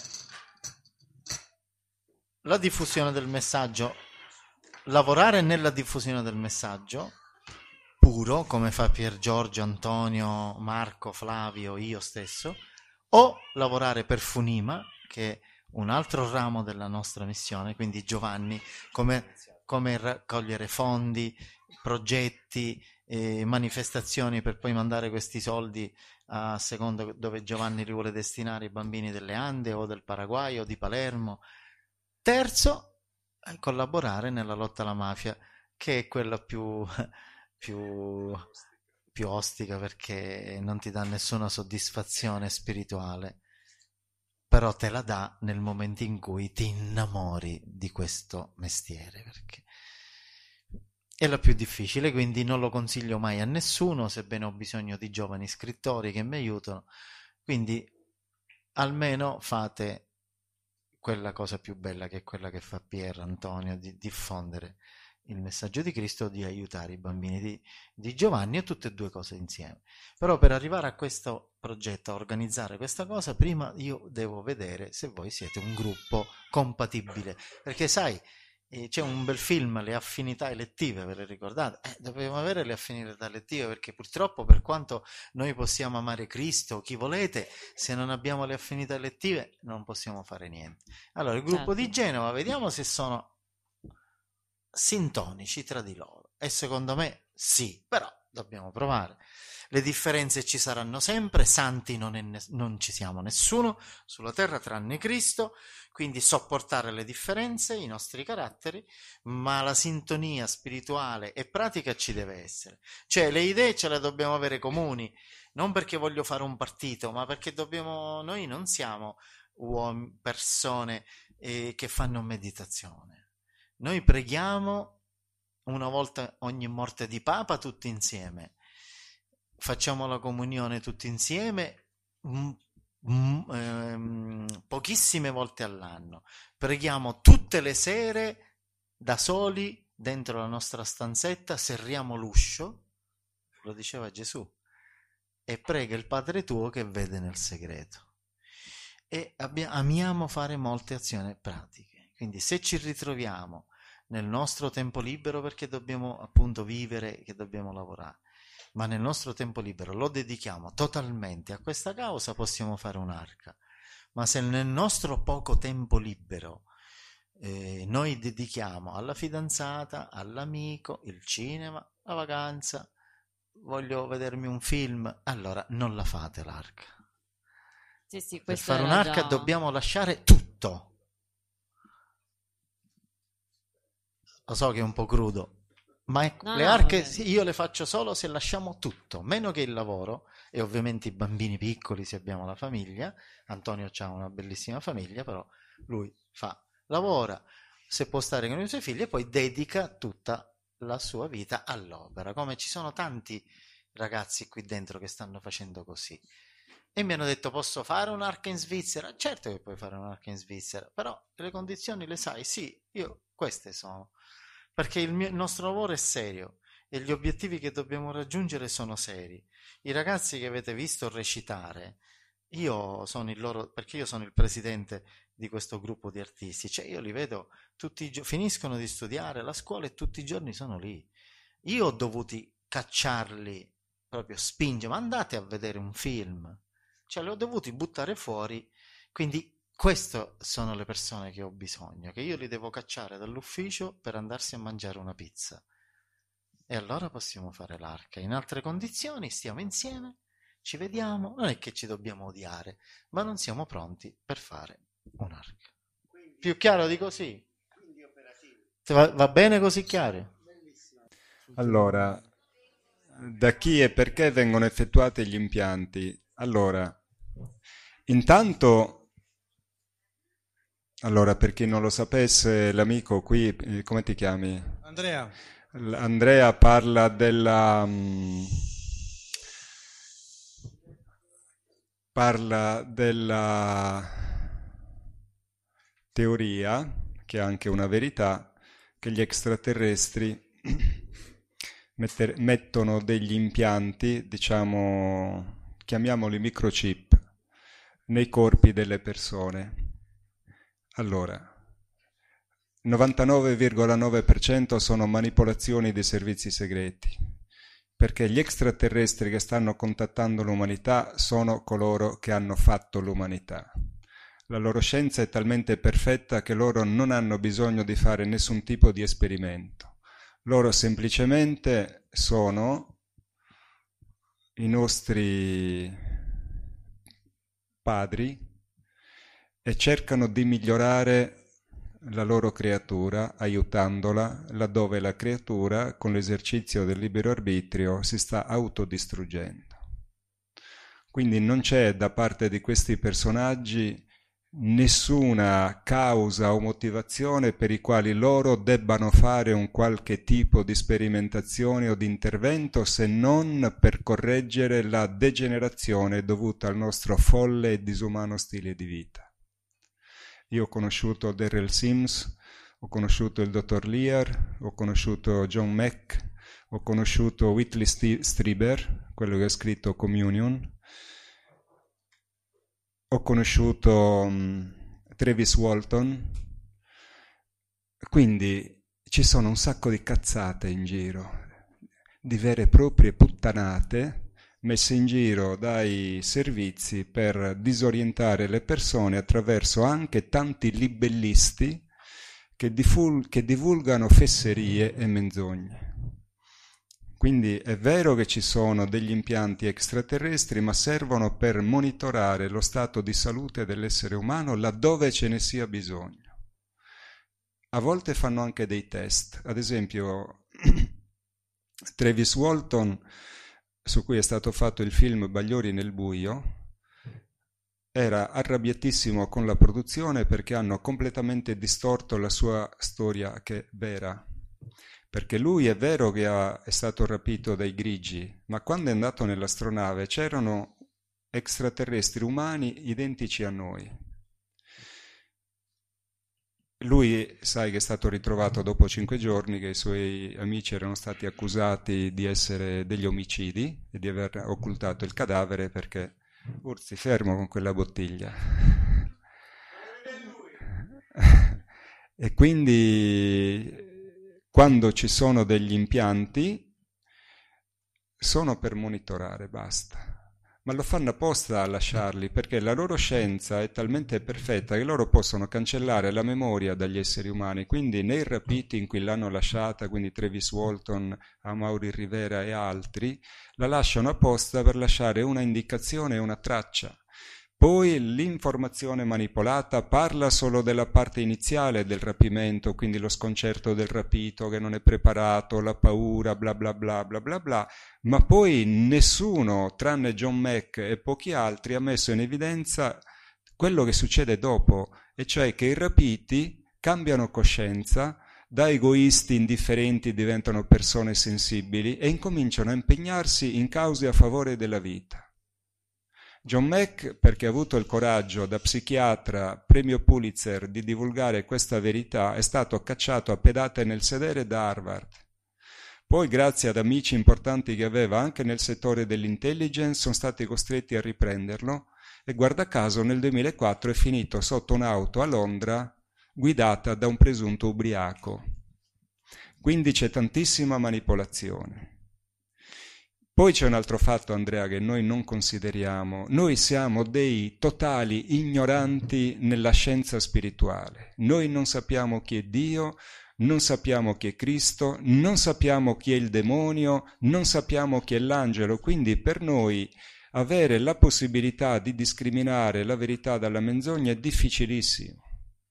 Quindi abbiamo grossissimi problemi e siamo facilmente manipolabili da sensazionalismi che trovano terreno fertile nella cultura che ci è stata trasmessa dai media, dai film horror, dalla cronaca nera. Quindi noi non comprendiamo questa realtà. Per comprenderla è necessario un grosso lavoro da parte nostra di studio per cercare di immedesimarsi in concetti che sono totalmente avulsi dalla cultura di questo mondo. Quando noi saremo abbastanza evoluti, Andrea, capiremo quello che capiamo da adulti. I bambini, ad esempio, mettono la mano o il dito sulla fiamma del fornello acceso, ficcano il dito nella spina, mangiano la cacca, ma quando sei adulto queste cose non le fai più.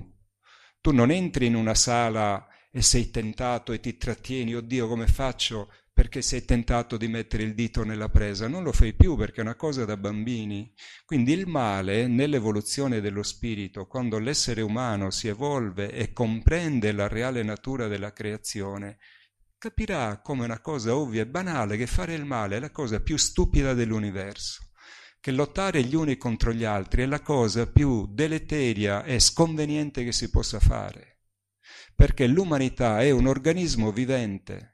Quindi se le nostre cellule del corpo lottassero tutte le une contro le altre, noi moriremmo in cinque minuti. Infatti quando un gruppo di cellule incomincia a lottare contro le altre ci viene il cancro e moriamo.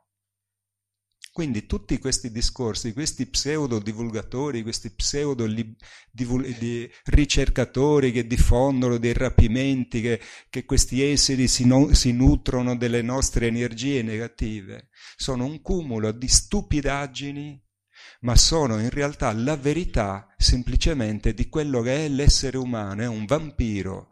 Noi siamo una razza vampira, noi vampirizziamo noi stessi, i nostri simili e il pianeta dove viviamo, questa è la verità. Noi facciamo le bombe atomiche, non gli extraterrestri. Noi distruggiamo col sistema produttivo il pianeta, non gli extraterrestri. Noi abbiamo una classe politica corrotta con le multinazionali farmaceutiche originate nel periodo nazista dalla Bayer e dalle altre, e vogliamo mettere vaccini che sono veleni mortali e non vaccini nei corpi dei nostri figli per fare business. Noi, non gli alieni. Quindi chiunque si fa prendere da questi discorsi e li persegue come se fossero veri è un perfetto cretino che vive fuori dal totale concetto reale di che cos'è la società di questo mondo, una società di pazzi furiosi che sta uccidendo l'unico luogo dove può sopravvivere. Questa è l'amara verità ed è molto più brutta del fatto che esistano gli alieni negativi. Ovviamente, Andrea,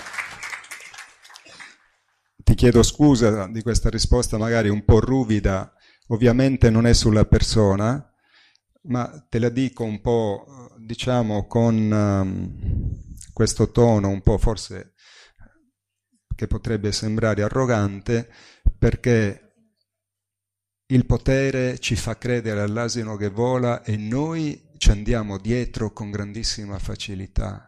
E non ragioniamo, non siamo in grado ragiona- di ragionare sull'ovvietà di fatti storici e sociali conclamati. Il pianeta non lo stanno distruggendo gli alieni, lo stiamo distruggendo noi. Noi siamo indifferenti, noi non diamo la faccia, noi non vogliamo chia- cambiare, noi non vogliamo cambiare. La risposta agli alieni negativa ce l'hai davanti, ma se esistessero sti alieni negativi, ma avrebbero già disintegrato col laser, non parlerei, invece io sono libero, ho cambiato la mia vita, avevo una vita comoda, facevo il ferroviere, non me lo ha impedito nessuno, né gli illuminati, né gli alieni negativi, nessuno mi ha vietato di avere i coglioni di parlare di Gesù Cristo di cui tutti si vergognano. Questa è la verità.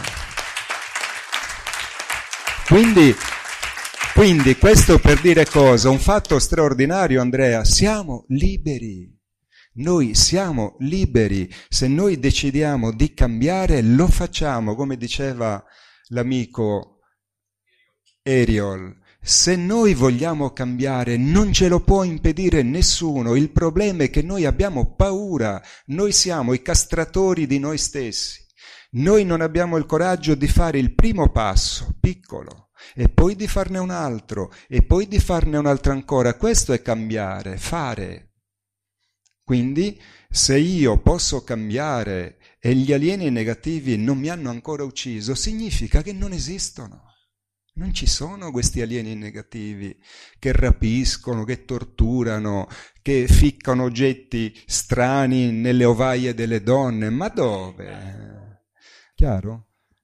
Noi siamo liberi, amici, noi siamo liberi, quindi smettiamo di sprecare la nostra energia in lamenti e incominciamo a usarla in azioni e vedrete che la vostra vita cambierà, perché la vita è fatta da causa ed effetto. Se noi vogliamo cambiare, non ce lo impedisce nessuno, tranne noi stessi.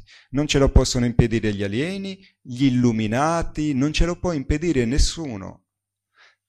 Poi siamo eterni, ci uccideranno, va bene, ritorno, e ritorno, e ritorno, e alla fine il bene vince, perché il bene è un valore assoluto, il male è un valore relativo, che termina di avere la sua ragione di essere quando l'essere umano non ha più bisogno del, bi- del bipolarismo di forze che generano il moto evolutivo e capisce la stupidità del male.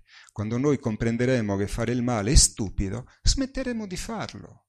Quando comprenderemo che è meglio collaborare piuttosto che competere, noi vinceremo e ci sarà pace, amore, fratellanza. E questa classe dirigenziale criminale è solo lo specchio dell'ignavia del popolo, punto. Il virus, il discorso dei vaccini, ma noi non ci ammaliamo per i virus, noi ci ammaliamo a causa del nostro stile di vita. Quindi se noi vogliamo guarire non abbiamo bisogno di inoculazioni di nessun genere, dobbiamo solo cambiare stile di vita. Tutti i concetti che la scienza ci trasmette sono concetti manipolatori ai fini di separarci e tenerci inchiodati e paralizzati nella paura. La paura è il nostro carceriere, lo nutriamo noi. Paura, paura, paura. Per questo noi non ci muoviamo e abbiamo bisogno di queste teorie che giustificano il fatto che esista un potere, chissà quale, che ci impedisce di evolversi, di evolverci. Non è vero. Noi ci possiamo evolvere sempre, perché è un diritto divino di nascita, siccome noi siamo divini, noi abbiamo potere, sempre. L'unico modo per toglierci il potere è che non lo usiamo, cioè un'autocastrazione. Questa è la sacrosanta verità, se no Caria non sarebbe qui a Milano, perché Caria è nato in un posto dove Milano è le Pleiadi, un paesino di mille abitanti in Sardegna, nella provincia più depressa d'Italia, che è quella di Oristano.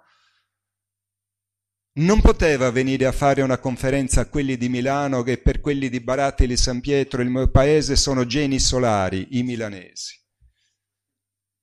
Ma vi dico, la ver- per uno del mio paese, Milano è un miraggio. Milano, Milano da bere. Silvio. Silvio. Quindi, quindi, amici cari, volete ciò che vi spetta di diritto, cioè una vita meravigliosa, alzatevi e prendetevela, è vostra. Il potere non ci può essere tolto, è in noi. Siamo divini, voi siete dei e farete cose più grandi di me. Dovete solo decidere di farlo. Nessuno ve lo impedirà, ha detto il Signore, al massimo vi toglieranno il corpo, ma siete eterni, rinascete. Poi uno ci deve arrivare a questa conoscenza. Zitto, Urzi. Guarda che ti caccio su un disco volante e ti chiudo a chiave dentro. Quindi questo messaggio è potentissimo ed è quello che mi diceva il mio maestro, il mio padre spirituale.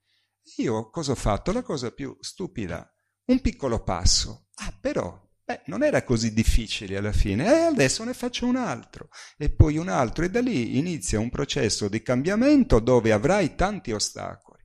Ma se hai fede, speranza, carità e forza, farai della tua vita ciò che merita di essere, cioè una cosa meravigliosa, e la tua vita sarà illuminata dalla bellezza dei raggi di tutte le anime che tu aiuterai e che ti aiuteranno.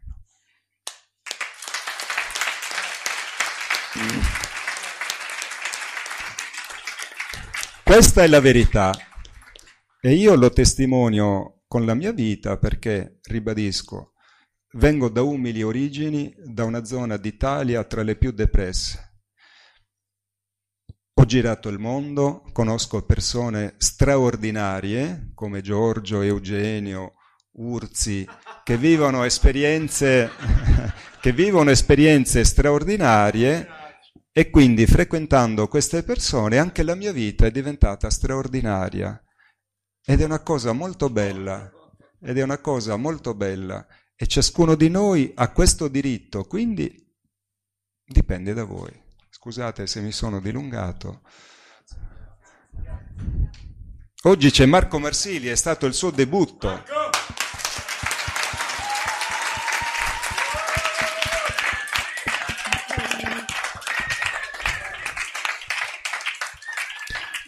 Quando ci siamo conosciuti nel duemiladieci e ho visto in questo ragazzo un talento particolare,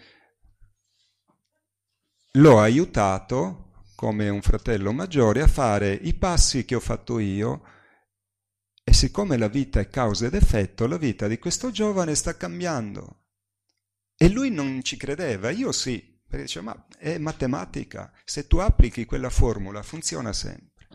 Quindi se l'applichiamo tutti noi funziona, non è una speranza, è una certezza, perché Dio non fa un tiro, un tiro di dadi, come diceva Einstein, è tutto matematica perfetta. Quindi se tu apprendi determinate conoscenze, le usi, il risultato è garantito. Per questo ci tengono ignoranti, solo per questo motivo, perché il nostro potere non ci può essere tolto. Possiamo essere ingannati nel non usarlo, ma non ci può essere tolto da nessuno, tranne che dal Padre Eterno.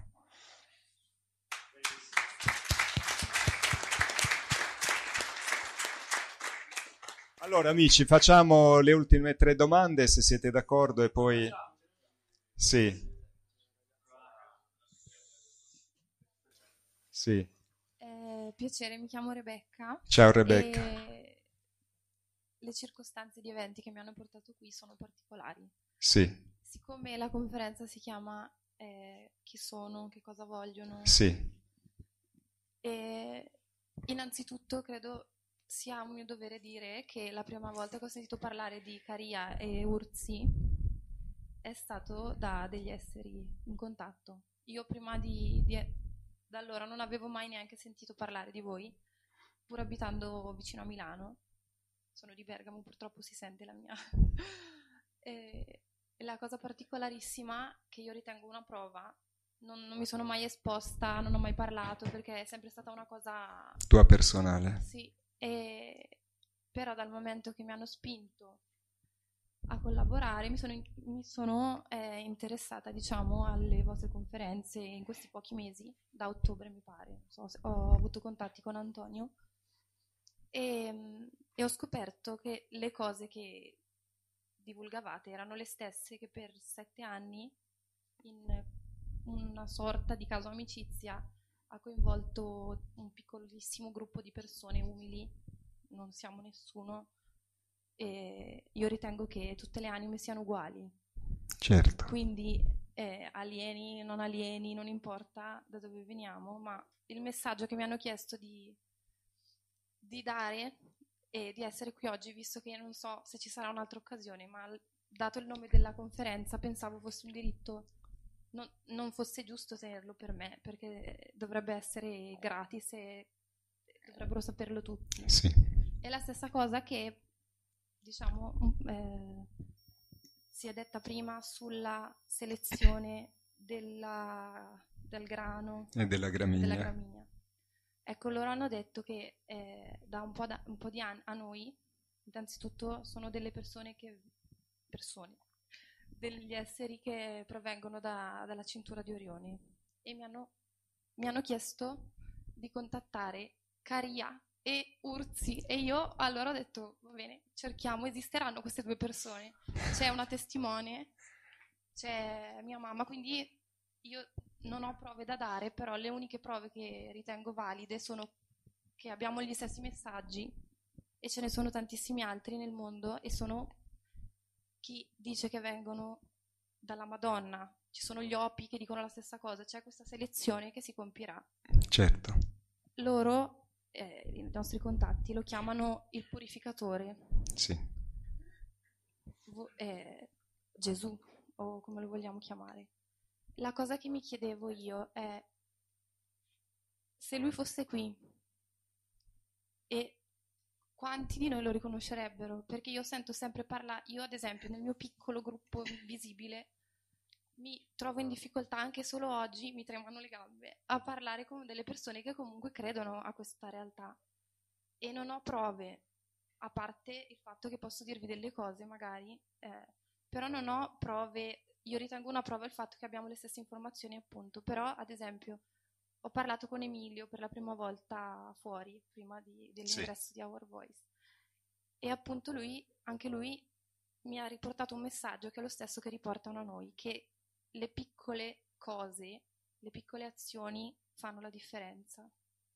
Quindi, e loro di solito contattano sempre gente molto umile, magari non, non molto colta, o mia mamma fa l'insegnante all'asilo, ad esempio, poveraccia, si è ritrovata in una situazione con eh, elicotteri per gli avvistamenti, e gente che la seguiva fuori da scuola per dirle tieni la bocca chiusa, umane, persone mili- militari. Sì. Quindi io il male che ho conosciuto, l'ho conosciuto dalla realtà umana, no? Certo.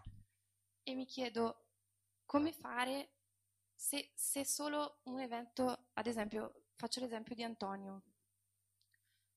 Tutti qui, credo, siamo qui per questa parola chiave che è il tema U F O, o sbaglio? Quasi tutti siamo arrivati qui con questa, questo faro. Credo che tutto abbia un senso e che tutto sia collegato. Credo che nella loro intelligenza, appunto, ci siano persone destinate ad, a chiamare persone. Credo che Antonio Urzi abbia questo grande dono di radunare le persone e di provare anche a chi ha bisogno di vedere. Io non avevo bisogno, però ad esempio ho detto cavoli, c'è qualcuno che, che lo fa, che li filma, e che può dire anche ai più scettici con cui mi sono trovata a discutere che non siamo pazzi, ma alla fine non è quella la cosa importante. Però mi chiedo, solo gli eventi eh, eclatanti creano, cioè, audience. Come facciamo noi, piccoli gruppi, oltre ad agire nel nostro stando isolati, ascoltando solo eventi eclatanti, a fare qualcosa. Sì. Io credo che bisogna, bisogna iniziare appunto per questa... Loro mi hanno spiegato che la loro, il loro spartiacque, io lo chiamo così, e noi persone contattate siamo come un po' i cani da pastore, no? Che eh, in base alle reazioni che le persone hanno verso di noi, scusate il microfono, non sono capace, eh, sa- sanno già, vedono quali anime hanno bisogno di imparare ancora e quali invece sono nella strada giusta. E io vedo tantissime persone che mi fanno domande, che mi chiedono, ma non ho prove, non so come convincerle perché io non, non ho segni, non ho, ho solo questa, questa storia e mi sembra egoistico tenerla per me. Se me la te- dopo sette anni tutte queste informazioni tenute per... Cioè, sì. La loro formazione non avrebbe avuto senso nei nostri confronti, quindi sì. mi, hanno, mi hanno spinto a venire qui, non so neanche io perché, però sento, posso spiegarlo? Sì, sento solo che allora, è tanto difficile farsi... Dipende, allora, questi esseri sono, li possiamo considerare come i maestri di una grande università. Meglio, di un grande istituto di educazione scolastica, il cui fine è l'evoluzione, va bene? E come tutti gli istituti scolastici ci sono corsi di vari livelli, quindi ci sono corsi adatti a diverse tipologie di esseri umani e nella fattispecie di come lavorano loro, le tipologie di esseri umani sono classi evolutive. Quindi ci sono gruppi di contatto di vario livello. Quindi ci sono gruppi di contatto tantissimi, come il vostro, di persone umili, che sono dei centri dove questi esseri insegnano la loro scienza e la loro filosofia sociale, di rapporto, di vita, eccetera, eccetera. E ci sono altri centri dove vengono formati specialisti, testimoni pubblici come Urzi, divulgatori come me, perché il compito che viene assegnato a persone come noi è lavorare nella società a livello massivo pubblico. Quindi ci vengono forniti strumenti di vario genere e tipo, oltre che assistenza da parte loro, per reggere l'urto con la società. La formazione che abbiamo noi non è che io devo dimostrare agli altri che non sono pazzo. La mia formazione è dimostrare agli altri che sono pazzi loro, ma fuori di testa proprio, dalle gare. Quindi il mio approccio alla società non è di difesa, è di attacco. Io mi devo fronteggiare, così come Giorgio, così come Antonio, con livelli di preparazione anche scientifica, anche militare, e farli a pezzi e dimostrargli che sono dei folli. Quindi, a secondo del vettore, della direzione del vettore che tu hai verso l'esperienza che vivi, hai un riscontro e un riflesso in ciò che ti sta davanti.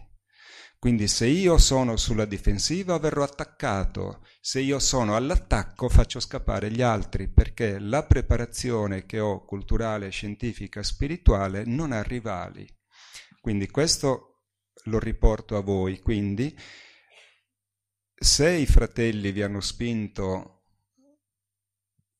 a uscire allo scoperto è perché siete pronti per fare un salto di qualità e invertire il vettore, perché voi non siete pazzi, voi siete tra le poche persone sane di questo pianeta, di fuori di testa e pazzi dalle gare, schiavi di un gruppo internazionale di criminali assassini che stampano pezzi di carta con cui hanno schiavizzato l'intera umanità. È una follia che pezzi di carta valgono più della vita di un essere umano. Il fatto che la società civile non faccia niente di fronte a questo spaventoso crimine indica il terribile peccato di cui si macchia e la motivazione per cui Dio la spazzerà via senza pietà.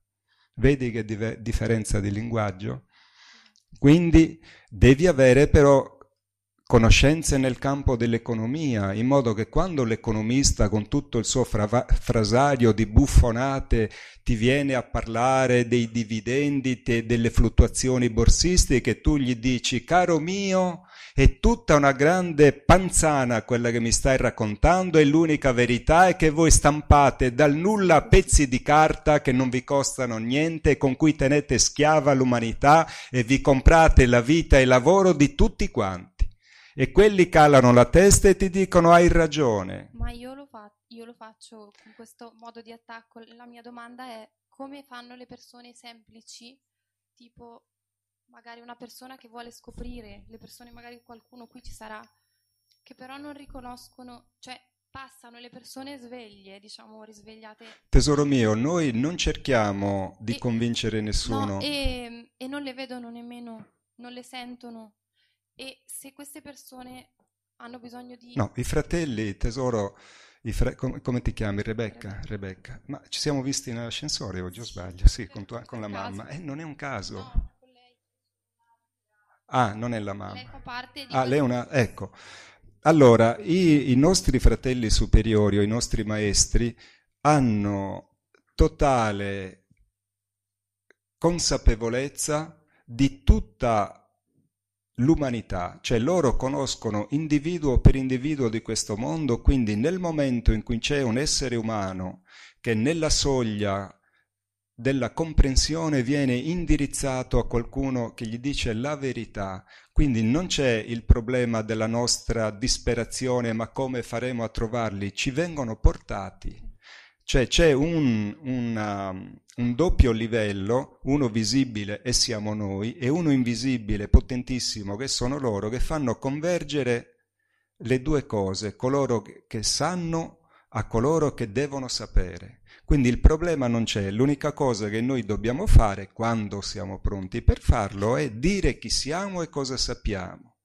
Poi i fratelli del cosmo ce li porteranno le persone, oppure con eventi come questo le persone vengono attirate e, e avranno l'iniziazione, ma dalla, dalla diciamo, fase dell'informazione poi a un certo punto si dovrà forzatamente passare alla fase dell'azione. Quindi c'è prima lo studio, poi c'è l'azione. Quindi... in tutti i casi di contatto che io ho studiato, comprese le mie esperienze personali con questi esseri, che ce le ho ovviamente, nel senso nel momento in cui siamo entrati in collaborazione ci deve essere una relazione, se no con chi sto collaborando, col nulla, sono solo un fanatico mitomane, se fosse così invece c- c'è un rapporto di dare e avere tra queste entità, perché il fine che loro si propongono, si propongono è quello di trovare tutti coloro che possono essere risvegliati. Quindi non c'è da parte mia un patema d'animo di come trovare gli spiriti che devono essere risvegliati. L'unica cosa che io devo fare è muovermi come un pazzo, creare dinamismo e occasioni di incontro. No, la mia era un più una frustrazione, non era proprio un patema, era un pensiero così. E l'unico motivo per cui ho fatto questo intervento era appunto perché, visto il tema e visto che riguarda voi, dando per scontato che, appunto, pensandola in questo modo propositivo, qualcuno creda che non sia una, una pazza, ho pensato facesse piacere a voi che io lo dicessi, perché alla fine Grazie. Degli esseri mi hanno detto chiam- eh, contatto. Una bellissima testimonianza, no Antonio, che fanno arrivare... E mi hanno chiesto, mi hanno detto, loro ti possono aiutare a mandare il nostro messaggio. Poi io non so come, non ho... Adesso non ho la facoltà di vedere niente. È un punto di partenza questo, Rebecca. Cioè, voi avete fatto un corso, sette anni, i fratelli vi hanno istruito direttamente loro, quindi fantastico, meraviglioso. Adesso avete incontrato persone operative come noi, impegnate su un campo pubblico, persino a livello televisivo, quindi massivo. Da questo momento uniamoci, per ciò che è possibile, e con l'intento comune del bene della, dell'umanità collaboriamo e ognuno porta avanti un progetto. Cioè, l, l, l, il... Il, um, il fine di questi esseri è l'unione, la fratellanza. Esatto. E l'ultima, l'ultimissima cosa che eh. mi sento di dire è che mi hanno spronato per tante settimane in questi giorni anche ripetutamente prima di venire qui, fa, dite che non c'è più tempo. Sì, non c'è più tempo, questo, lo, questo? è la verità, Rebecca, non c'è più tempo. Io obbedisco e lo dico pubblicamente. Grazie per il coraggio che hai avuto. Eh, sì, voglio dire ancora due cose. Marco mi ricorda giustamente, non solo ha incontrato noi, quindi Giovanni, Marco, io, Urzi, c'era il segno cristico oggi, quindi avete avuto anche questa, questo battesimo spirituale, quindi se lo volete ci sono tutte le premesse per un ottimo salto di qualità. Non c'è più tempo, questa è la verità, lo dicono i nostri scienziati. Avete letto i giorni scorsi del comportamento anomalo dell'asse magnetico? Quindi sta succedendo tutto, manca poco.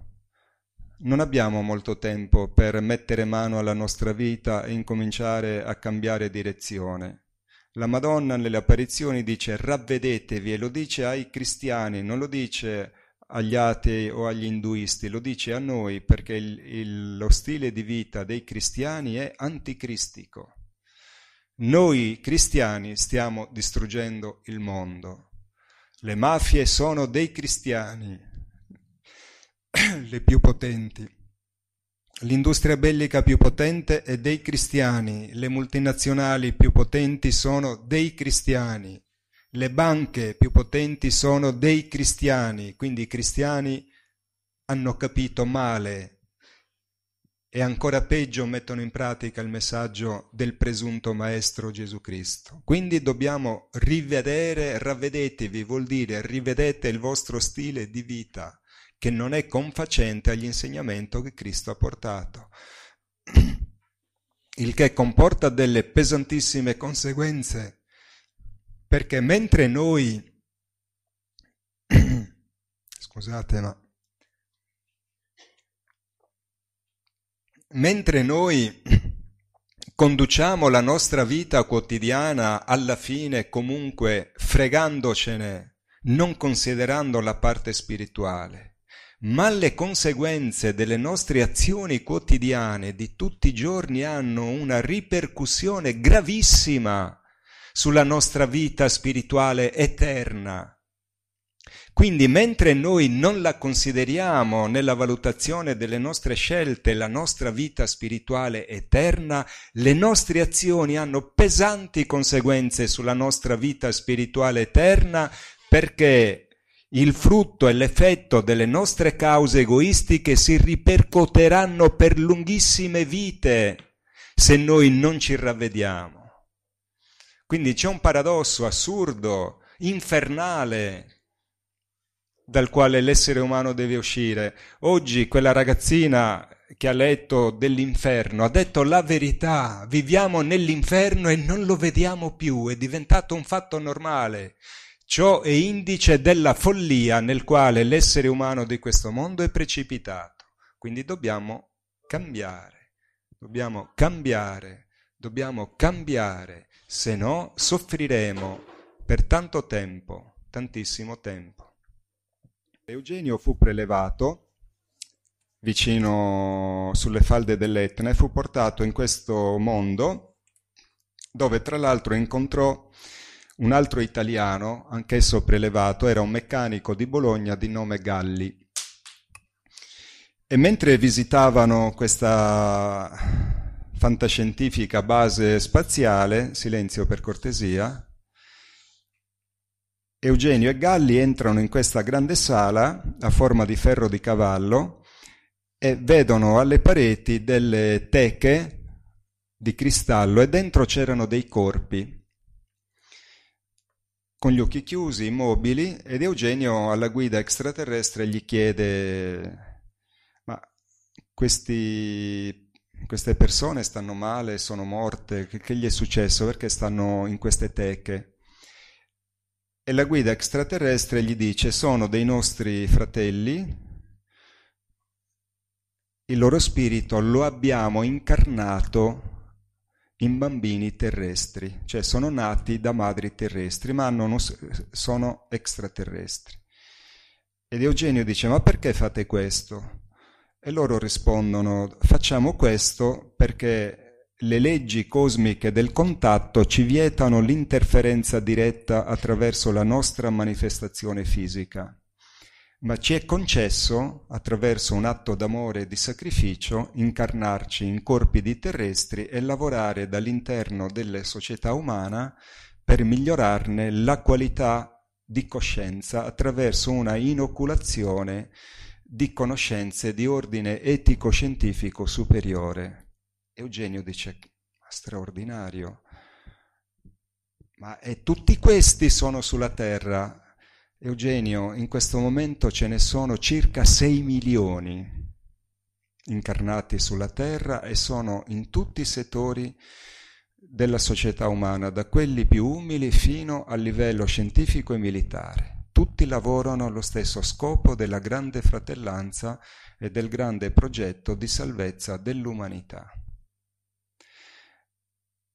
Solo che quando questi esseri, che hanno un patto con Dio diverso dal nostro, si incarnano, entrano nel patto terrestre e nella ruota karmica terrestre e sono soggetti agli influssi e agli attacchi della legione nemica, Lucifero e Satana.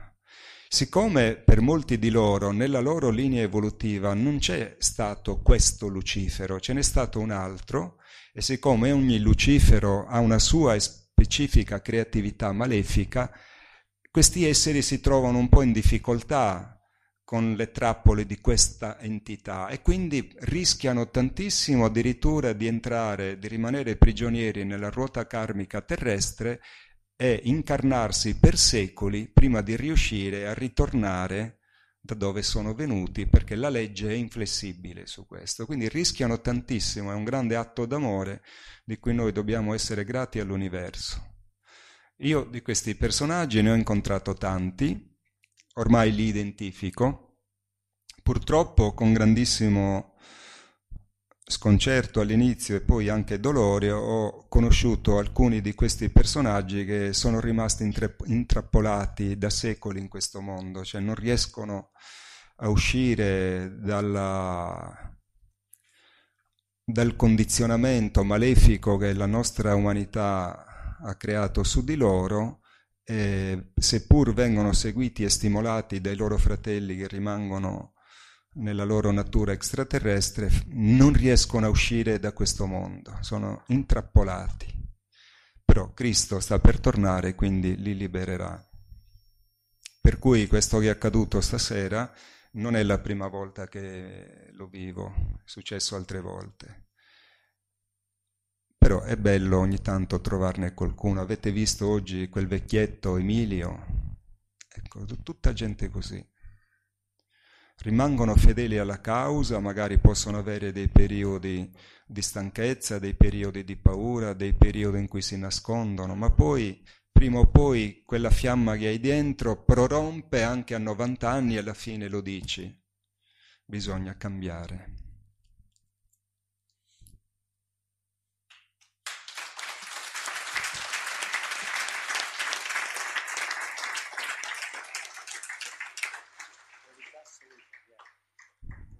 Ce ne sono tanti, tanti fratelli del cosmo.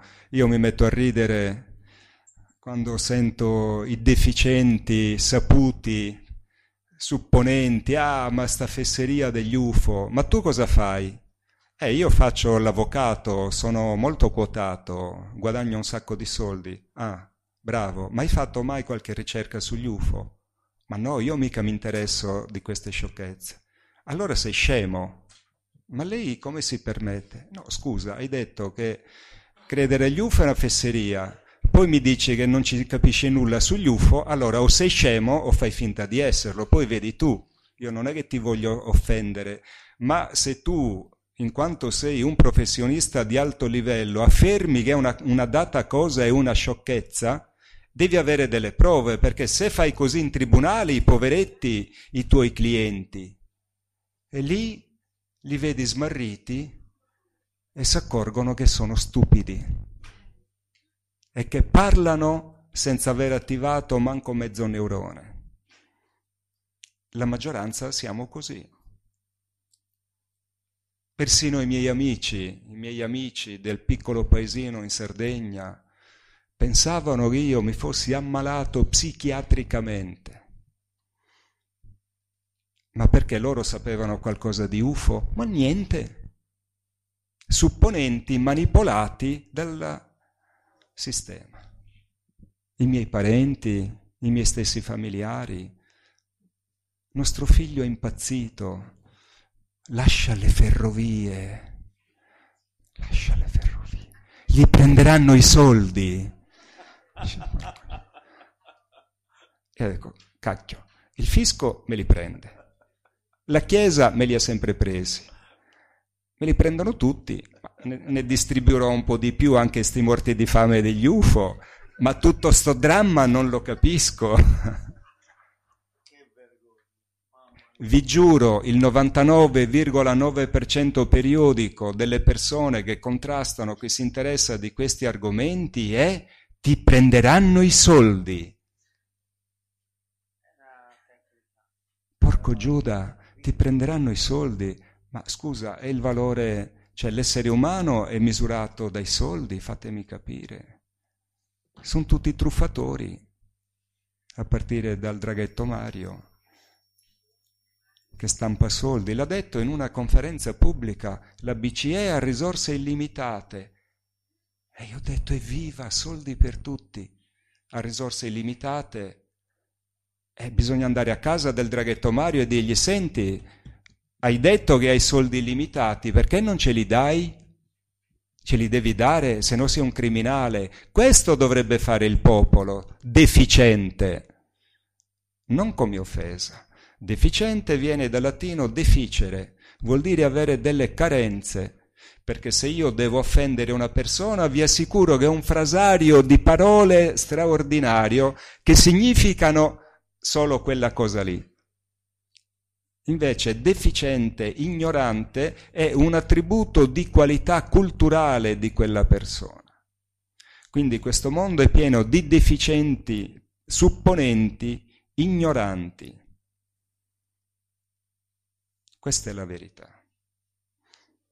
E il valore unico della società terrestre sono i soldi, pezzi di carta. Terribile.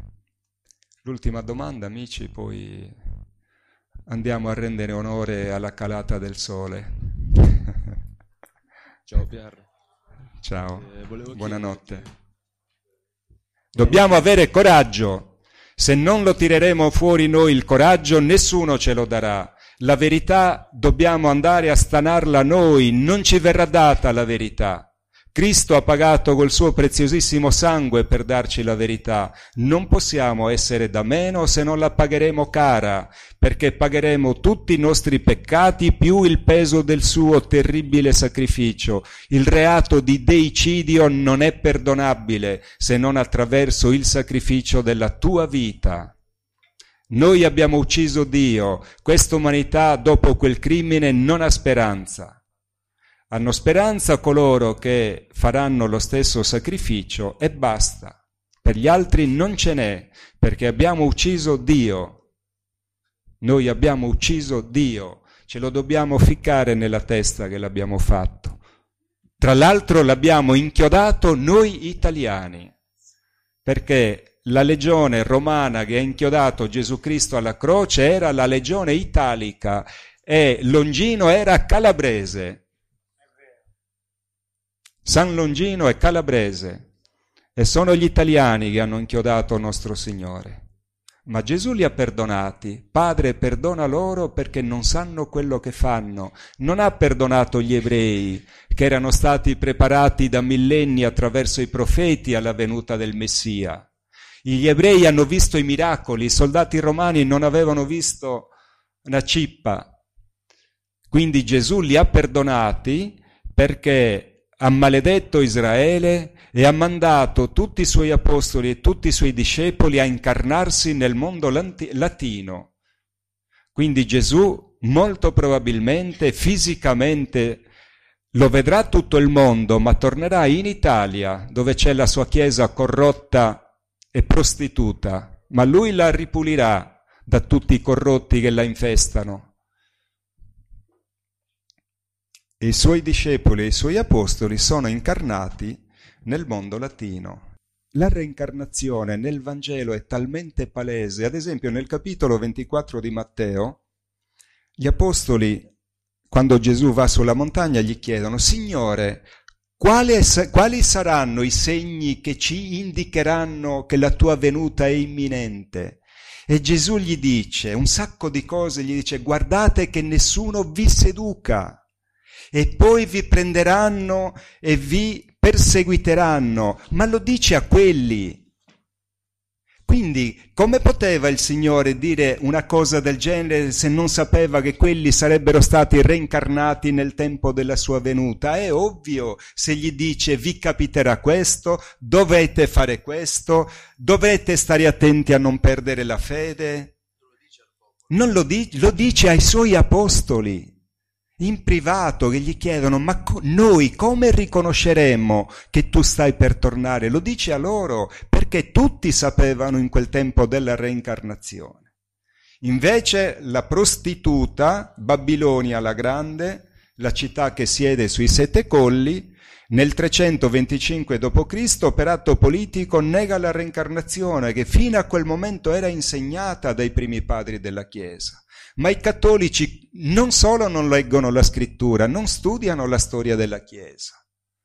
Mi si deve spiegare come mai un istituto che dice di rappresentare Cristo per cinquecento anni ha massacrato e torturato con un regime feroce e dittatoriale chiunque osasse dire una parola contraria, ed è stata chiamata Santa Inquisizione, demoniaca Inquisizione, luciferica, satanica, che santa.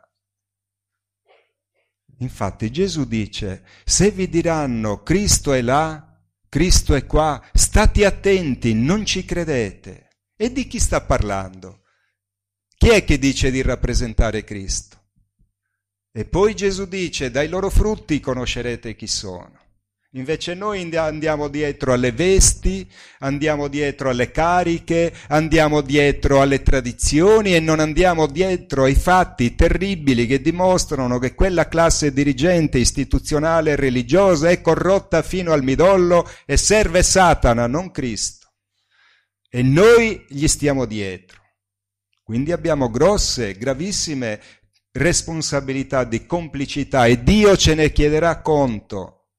Ricordatele queste parole, me le ricordo io e le ricordo a voi, perché quel giorno arriverà, il giorno in cui Gesù Cristo ci guarderà uno a uno nelle palle degli occhi. È già scritto nei calendari della storia di questo mondo, succederà, è un fatto storico non religioso, riguarderà gli atei, i musulmani, gli ebrei, i buddisti, tutti ci riguarda. La religione, così come ci è stata insegnata, è un inganno terribile. Ci ha deprivato della nostra potenza divina, della nostra capacità di pensiero e di scelta, chiudendoci la testa nei dogmi e nella paura. Oddio, se penso così forse commetto peccato. Ma peccato di che? Il peccato è fare il male, far soffrire gli altri, il peccato è l'indifferenza, non pensare che un prete, un cardinale, un vescovo sia un delinquente, non è peccato, se ci sono i fatti è la verità. Dite sì sì, no no. Tutto il resto viene da Satana.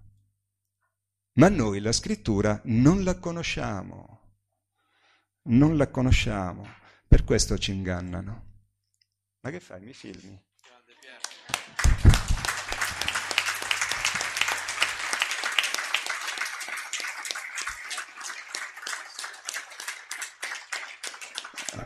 Pier. Noi siamo l'umanità, noi siamo l'umanità, non esiste io, io da solo non sono niente, io esisto se voi esistete, io sono felice se voi siete felici, quindi noi dobbiamo essere felici.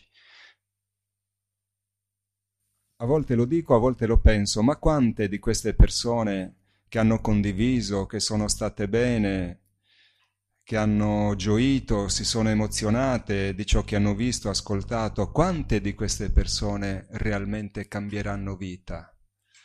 Avranno il coraggio di fare questo atto straordinario? Questa è la domanda a cui dobbiamo dare una onesta risposta. Quindi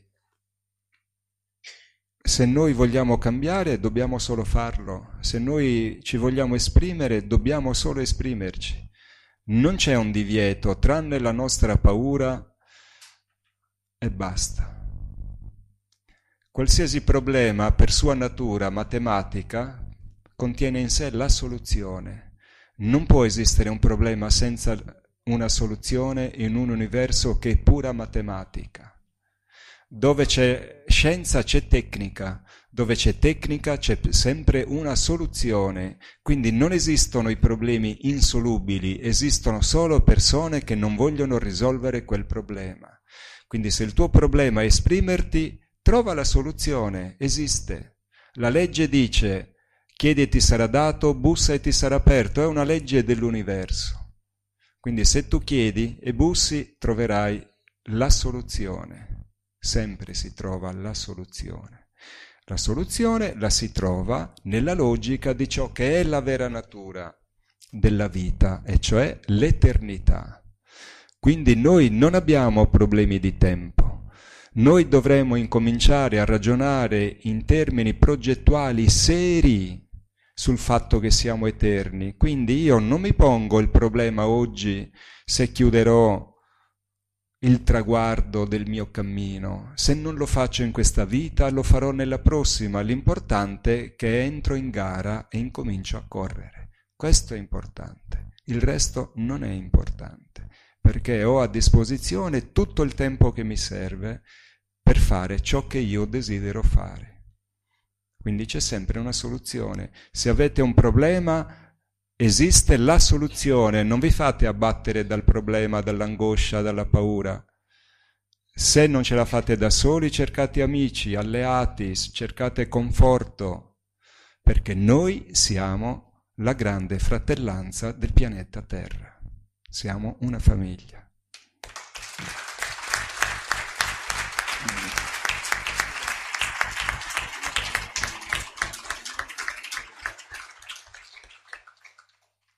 Noi abbiamo un maestro vero che è Gesù Cristo, guarda caso l'essere più potente dell'universo, quindi non dobbiamo avere paura. Per una mano che si tende e cerca aiuto c'è sempre una mano dall'altra, dall'alto che scende per aiutarti. Devi solo avere la fede, la forza e la costanza di cercarla. Arriva, arriva sempre. Dobbiamo anche accettare che noi siamo il centro causale di tutto ciò che ci accade. Vale la pena lottare per questo, che questi esseri sono molto belli, molto belli e potenti. Chi ha visto ad esempio il film Transformer? O i film di fantascienza con queste astronavi mirabolanti. Ecco, questi esseri ce le hanno davvero quelle cose, di più. Negli primi anni novanta è stato fotografato da un satellite meteorologico americano, il G O E S otto, un disco volante classico, disco volante come quelli che filma Urzi, di quattrocento chilometri di diametro. Un disco volante fotografato da un satellite meteorologico americano, il G O E S otto, fotografato nello spettro del visibile e dell'infrarosso in orbita terrestre, un disco volante di quattrocento chilometri di diametro. Ve lo immaginate un disco volante che parte da Rimini e arriva a Milano? Tondo, quattrocento chilometri. Questi esseri, altro che impianti, gli impianti ce li abbiamo noi, ma impiantati male. Quando questi esseri si manifesteranno, il mutuo, la banca, i vaccini, tutto perderà senso di fronte a questa meraviglia. La pensione e lo stipendio. La pensione e lo stipendio, che comunque i soldi purtroppo ancora sono necessari e servono. Ma di fronte a questa magnificenza di questi esseri bellissimi ma potentissimi e severi con chi non ha amato, l'umanità rimarrà annichilita coi loro ridicoli eserciti, le loro ridicole bombe nucleari, terribili ma ridicole. Saranno ridicoli questi pezzenti, gallonati, generali, tronfi che hanno potere, sti politici infingardi alla Matteo Renzi o alla Berlusconi, strisceranno come vermi di fronte alla magnificenza di questa gente che viene dal cosmo. Quindi stiamo attenti a non essere scambiati per loro collaboratori e sodali. Stiamo molto attenti. Alziamolo bene il ditino e schiariamola bene la nostra voce e diciamo: noi non stiamo con loro, noi siamo diversi, noi non siamo come loro, noi amiamo, noi adoriamo.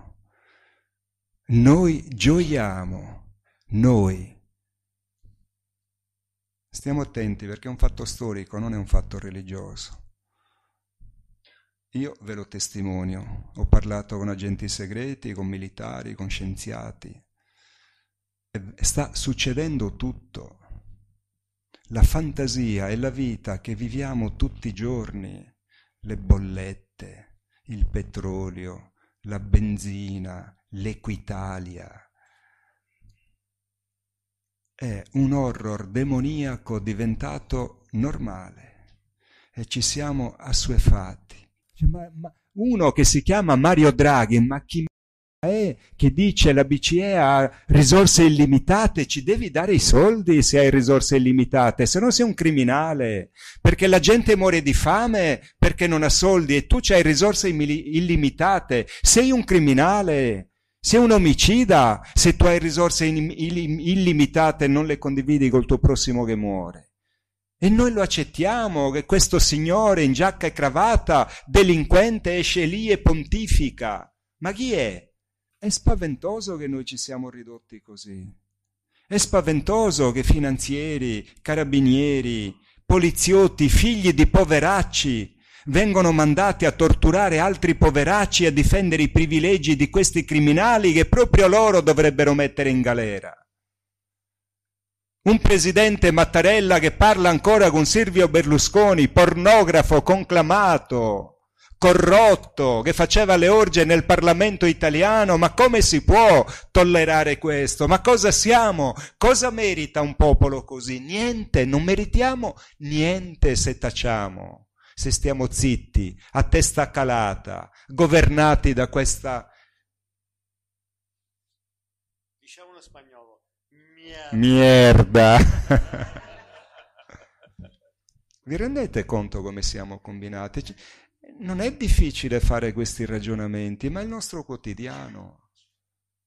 Ho finito di martoriare me e voi.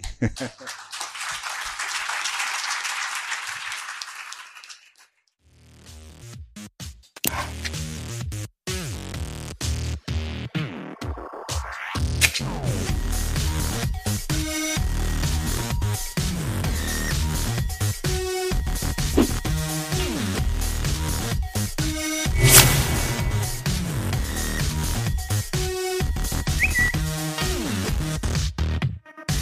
be right back.